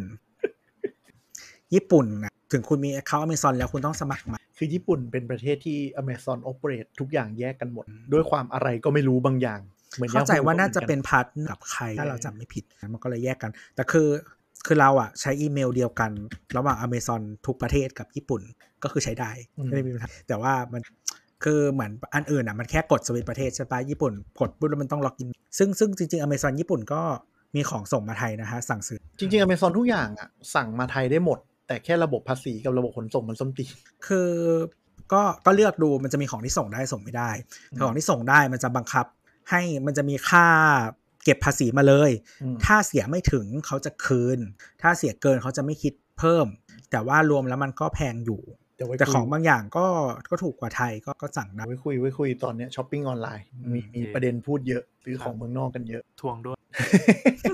ตอนหน้าตอนหน้า นี่บอกไปเลยเย่ขี้เกียจคิดละขี้เกียจคิดละอะอย่างไรก็ตามมันมีสตรีมมิ่งอีกเจ้าหนึ่งนะครับ ก็คือ Disney อะไรวะไม่ใช่ Apple TV Plus Apple TV Plus อะ ที่ประกาศแล้วว่าอวยจะสิแจกฟรีหนึ่งปี ลดลงเหลือสามเดือนแล้วอะอวยไปคือวยไป Apple TV Plus อะเราดูอยู่แค่2เรื่องเอง มันมีเรื่องหนึ่งที่เราดูจนจบคือ For All Mankind เรื่องเนี้ยเราว่าสนุกก็สนุกคืใช่ไหมสนุกสนุกสนุกมันเป็นมันเป็นโลกในยุค Space Race ยุคแบบสงครามเย็นอพอลโละอไรประพมาอณลโลนั้นยุคอพอลโล ใช่ใช่แล้วทีเนี้ยมันจำลองสถานการณ์แบบกลับกันว่าโซเวียตอะ ลงดวงจันทร์ก่อน จะเกิดอะไรขึ้นกับนาซาที่อเมริกาบ้าง ถ้าโลกเป็นแบบนั้นอืมแล้วมันก็จะมีเหตุการณ์หลาย ๆ อย่างที่แบบอย่างเช่นแบบนักบินอวกาศผู้หญิงเป็นไปได้ไหมออเป็นก็เป็นโลกเป็นโลกสมมุติขึ้นมา เป็นโลกสมมุติ ใช่แต่ว่าอิงอิงจากแบบการฟลิปของเหตุการณ์ก็คือว่า ถ้าโซเวียตถึงดวงจันทร์ก่อน แล้วก็มีโอเปอเรชั่นอะไรบนดวงจันทร์ที่มากกว่าแค่ไป moon landing ปกติ แล้วก็มีอีกเรื่องหนึงที่เราดูคือ C C เป็นเรื่องของชื่ออะไรวะ Jason Momoa อืมที่เล่นเป็นเอควาแมนค่ะอืมก็พล็อตมันคือเป็นโลก dystopia ก็คือเหมือนโลกหลังจากโลกล่มสลายไปแล้ว แล้วก็เผ่าพันธุ์มนุษย์อะเออก็คือ civilization ล่มสลาย แล้วคนมันกลายเป็นคนเหมือนเป็นคนป่าหรืออะไรแนวนั้นอะแต่ว่ามนุษย์ทุกคนอะเกิดมามองไม่เห็นเป็นแบบ เป็นเหมือนตัวตุ่นอะแบบว่ามองก็คือมันเหมือนคนทุกอย่างแต่มองไม่เห็นสายตาใช้ไม่ได้ แล้ววันนี้คืนดีพระเอกอะก็คือมีลูกแล้วลูกเกิดมามองเย็ดแค่ฟังแล้วน่าสนใจแล้วแต่ดูไหมไม่ดูอะตอนนี้คือ Netflix กับกูไม่มีเวลานั่งดูแล้วแต่ว่าแต่ว่าถ้าพูดถึง Apple TV Plus ปีนี้เขาดูในในอเมริกานะเขาดูบุกจริงจังก็คือ เขาอัดไอ้เทสลาโซเยอะมาก ซึ่งเราไม่รู้มันดังหรือเปล่าที่เอเมอไม่รู้แต่เราเห็นโฆษณา เยอะจริง ๆ นะ เยอะแบบเยอะมาก ๆ เลยเทสลาแต่โซเราไม่ชอบดูหนัง กีฬา แล้วก็อะไรอีกอันก็คือที่คนอเมริกาดูตื่นเต้นก็คืออะไรนะ The Morning Show ใช่ไหมมาลงเออ Apple แต่ TV เราก็ Plus ยังไม่เคยดูเหมือนเออมันมันดูเป็นแบบ แนวมันดูแบบเมกาเมกา gossip อะเออเออคือคืออเมริกามันชอบมีซีรีส์แบบเนี้ยที่เป็น profession เป็นอาชีพใช่ไหมครับอืมแล้วก็เหมือนแบบเบื้องหลังวงการตึ๊ดตึ๊ดตึ๊ดแล้วก็คน gossip กันอ่าอ่าประมาณเออนั้นคือคือดู content Apple TV Plus เป็นยังเน้นเมกาเป็นหลักแต่ไม่รู้ว่าจะจะไปรอดหรือเปล่าเขาก็ดูลงทุนกับ content ใช่ใช่ก็คือ ลงทุนต่อเรื่องอะเหมือนเป็นหนังเลยแบบอืมยิ่งกว่าหนังอีกต่อต่อตอนนี่คือแบบเกือบจะสร้างหนังได้ เราว่าเราว่ามันมันมันทำให้คนเข้าถึงยากเพราะว่า Netflix ก็โตได้กับการที่เอาหนังหนังค่ายดัง ๆ มาบนแพลตฟอร์มตัวเองแล้วค่อยมาดึงก่อนอ่าแล้วค่อย seed original content เข้าไป แต่ Apple อืม TV Plus คือไม่จ้า ทุกอย่างต้องเป็น original ซึ่งมันไม่ friendly กับคนที่ไม่เคยดูเลยเลยไงพอเปิดเข้ามาแล้วแบบใช่เพราะว่าคือคุณจะจ่ายเงินเข้าไปดูอะไรก็ไม่รู้อะเออใช่มันก็คือแบบไม่ใช่อะไรเงี้ยแต่ว่าถ้าคุณ แต่คือเขา strategy เขาก็คือว่าเขาให้คุณดูฟรีก่อนใช่ไหมแต่พอคุณดูฟรีก่อนแล้วเข้าไปแล้วก็ยังแบบกูดูเลย ใช่แล้วแล้วเราว่ามันเราว่าเราเราว่ามันกลับกันเว้ยคือการที่ให้ดูฟรีก่อนอะกูเลยไม่ดูเพราะว่ากูจ่ายตังค์อื่นอยู่กูเลยไปดูอันที่จ่ายตังค์ก่อนก็เป็นไม่ได้ อย่างเราแบบอืมได้ฟรีก็ก็ไม่รู้จะเข้าไปดูหลังๆก็เลย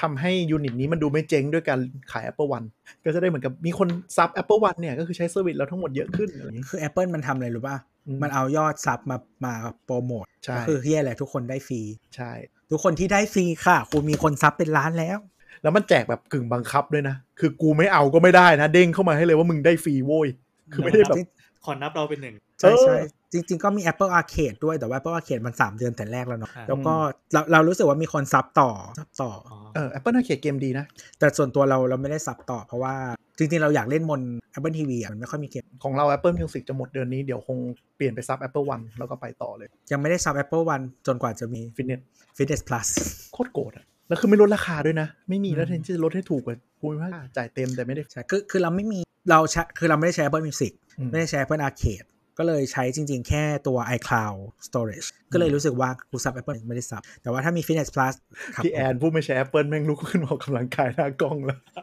กูไม่สนใจ อย่านะ คุณแค่ไม่มี iPhone นะ อย่างอื่นคุณก็หมดนะจริงใช้ iPad ก็ได้ป่าวะ iPad และ Mac ป่ะครับที่แจซื้อ Mac ให้เมียอีกเอออะครับผมพ่อก่อนอ่าแล้วก็ถ้าใครมีคอมเมนต์นะครับ หรือว่าคำถาม หรือว่า request นะครับ ก็หรือว่าส่งทวงมาได้ทวงหรือว่าที่ Twitter at techjocktalk นะครับ ถ้าลืมไปแล้วก็ทวงใหม่ ทวงจนกว่ามันจะยอมพูดอะ เพราะถ้ามูคดรับมันมาเดี๋ยวก็พูดเองแหละสามตัวเนี่ยนะฮะแล้วก็หรือว่าเอ่อติดต่อได้ที่โซเชียลช n แนลอื่นๆสามโคกเรดิโอแล้วก็วันนี้ก็ลาไปก่อน อ๋อสมีวัสดีครับฝากท่านฝากท่านผู้ฟังนิดนึงนะครับ ถ้าเห็นรีทวีตอะไรแปลกๆ ก็ก็เตือนก็ได้นะ ที่ดูมันหลุดโทนเนื่องจากมีคนถือ account แล้วบางทีแบบลืมสลับอะไรเงี้ย ไม่ มันเราไม่ได้ลืมสลับ เราไม่เคยเข้าเลยแต่ปัญหาคือเวลา noti เด้งบน iPhone อะอ่า